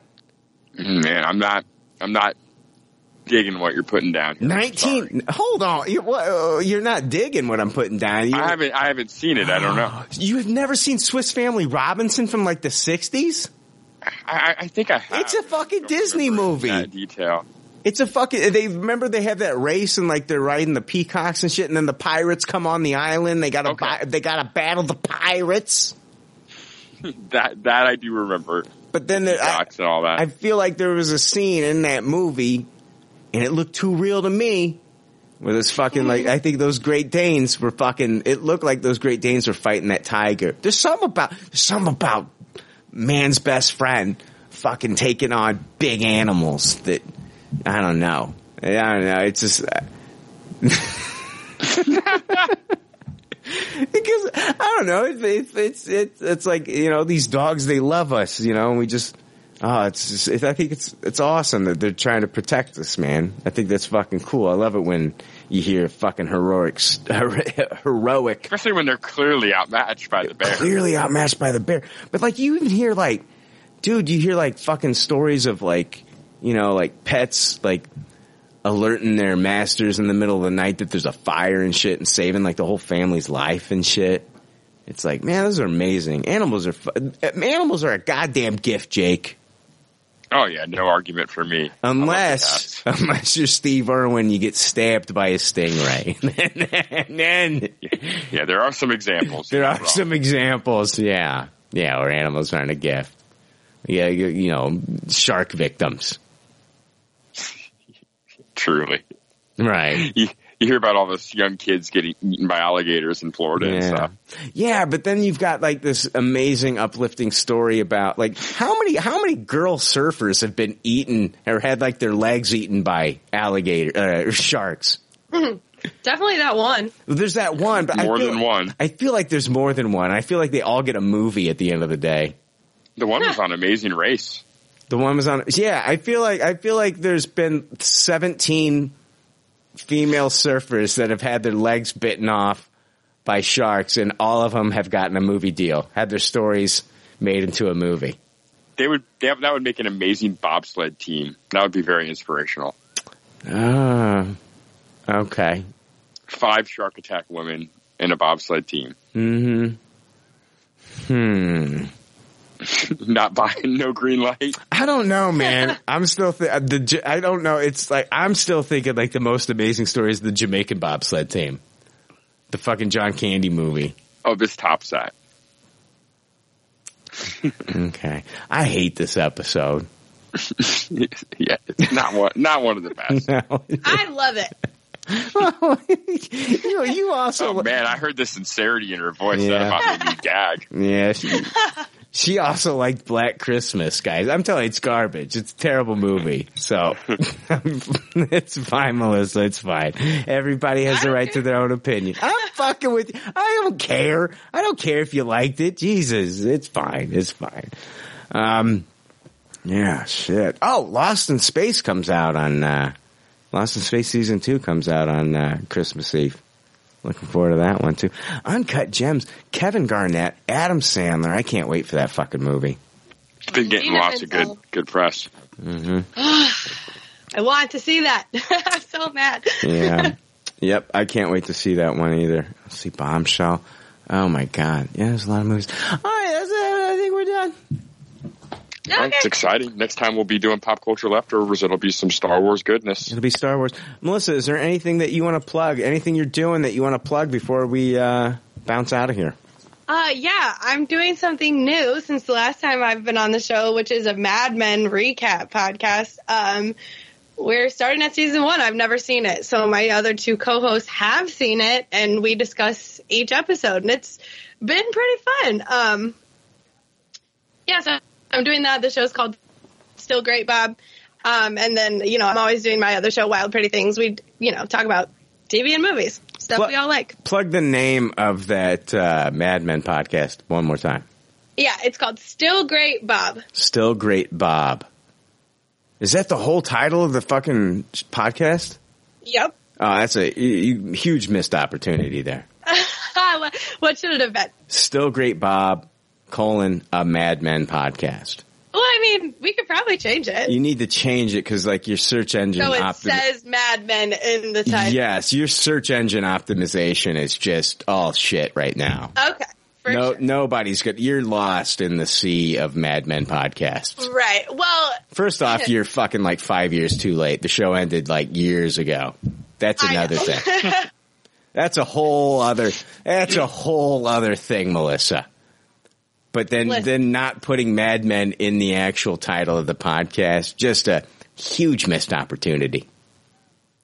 Well, I'm going to work on my time machine and work on retitling the podcast, and we'll see which one comes to fruition first. Oh, I don't need your smart-ass comments right now. I'm just fucking with you. We should have Mad Men in the title, and I really will be changing. Everybody, if you're doing a recap show about a show, and you got these cute little fucking titles, I get it. Yeah, it's cute, but have the name of the show in the title. Otherwise, your search engine optimization is garbage. Makes sense. Melissa, I'm sorry. Oh man. Don't be sorry. It's good advice. Hashtag the more you know, that fucking star. You know what I mean? It's doing that thing, that fucking star. Let's get out of here. Fuck. Everybody, we'll see you next week for The Rise of Skywalker. Later, everybody. Bye. Thanks for listening to Pop Culture Leftovers. Congratulations. I don't know how you did it. I couldn't do it. You people need a t-shirt saying, I just listened to 2 hours of nonsensical crap. Anyway, if you'd like to reach the Pop Culture Leftovers cast, you can email them at comments@popcultureleftovers.com. You can also follow them on Twitter at PC Leftovers or like their Facebook page.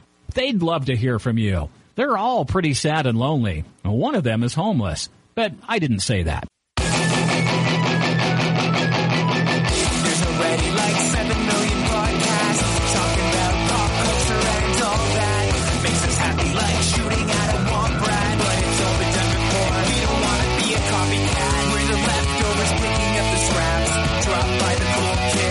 It's a trap. Toss it, good it, taste it, do we love it? Hey, let's face it, can't erase it, let's embrace it. Tupperware party, subculture spill over like a vulture, carry over, counterculture, push over, pop culture, leftovers. And with the uncool kids, what's to say has already been said. Leftovers. Pretty sure that the only talent is the band that's singing this. Pop culture leftovers. Podcasts that are original and good. We should separate the wheat from the chaff, and we're the chaff, the crap, even though we're the shit. Woo! We're the leftovers picking up the scraps, dropped by the cool kids. It's a trap. Good and toss it, good and taste it, do we love it? Hey, let's face it, can't erase it, let's embrace it. Tupperware party, subculture spill over like a vulture, carry over, counterculture, push over, pop culture, leftovers. And with the uncool kids, what's to say has already been said. Leftovers. Pretty sure that the only talent is the band that's singing this. Pop culture leftovers. Pop culture leftovers. Good and toss it, good and taste it. Do we love it? Hey, let's face it, can't erase it. Let's embrace it. Tupperware party. Subculture spill over like a vulture. Carry over, counterculture, pushovers. Pop culture leftovers. What's to say has already been said. Let's go, pretty sure the only talent is the band that's singing this. Pop culture leftovers.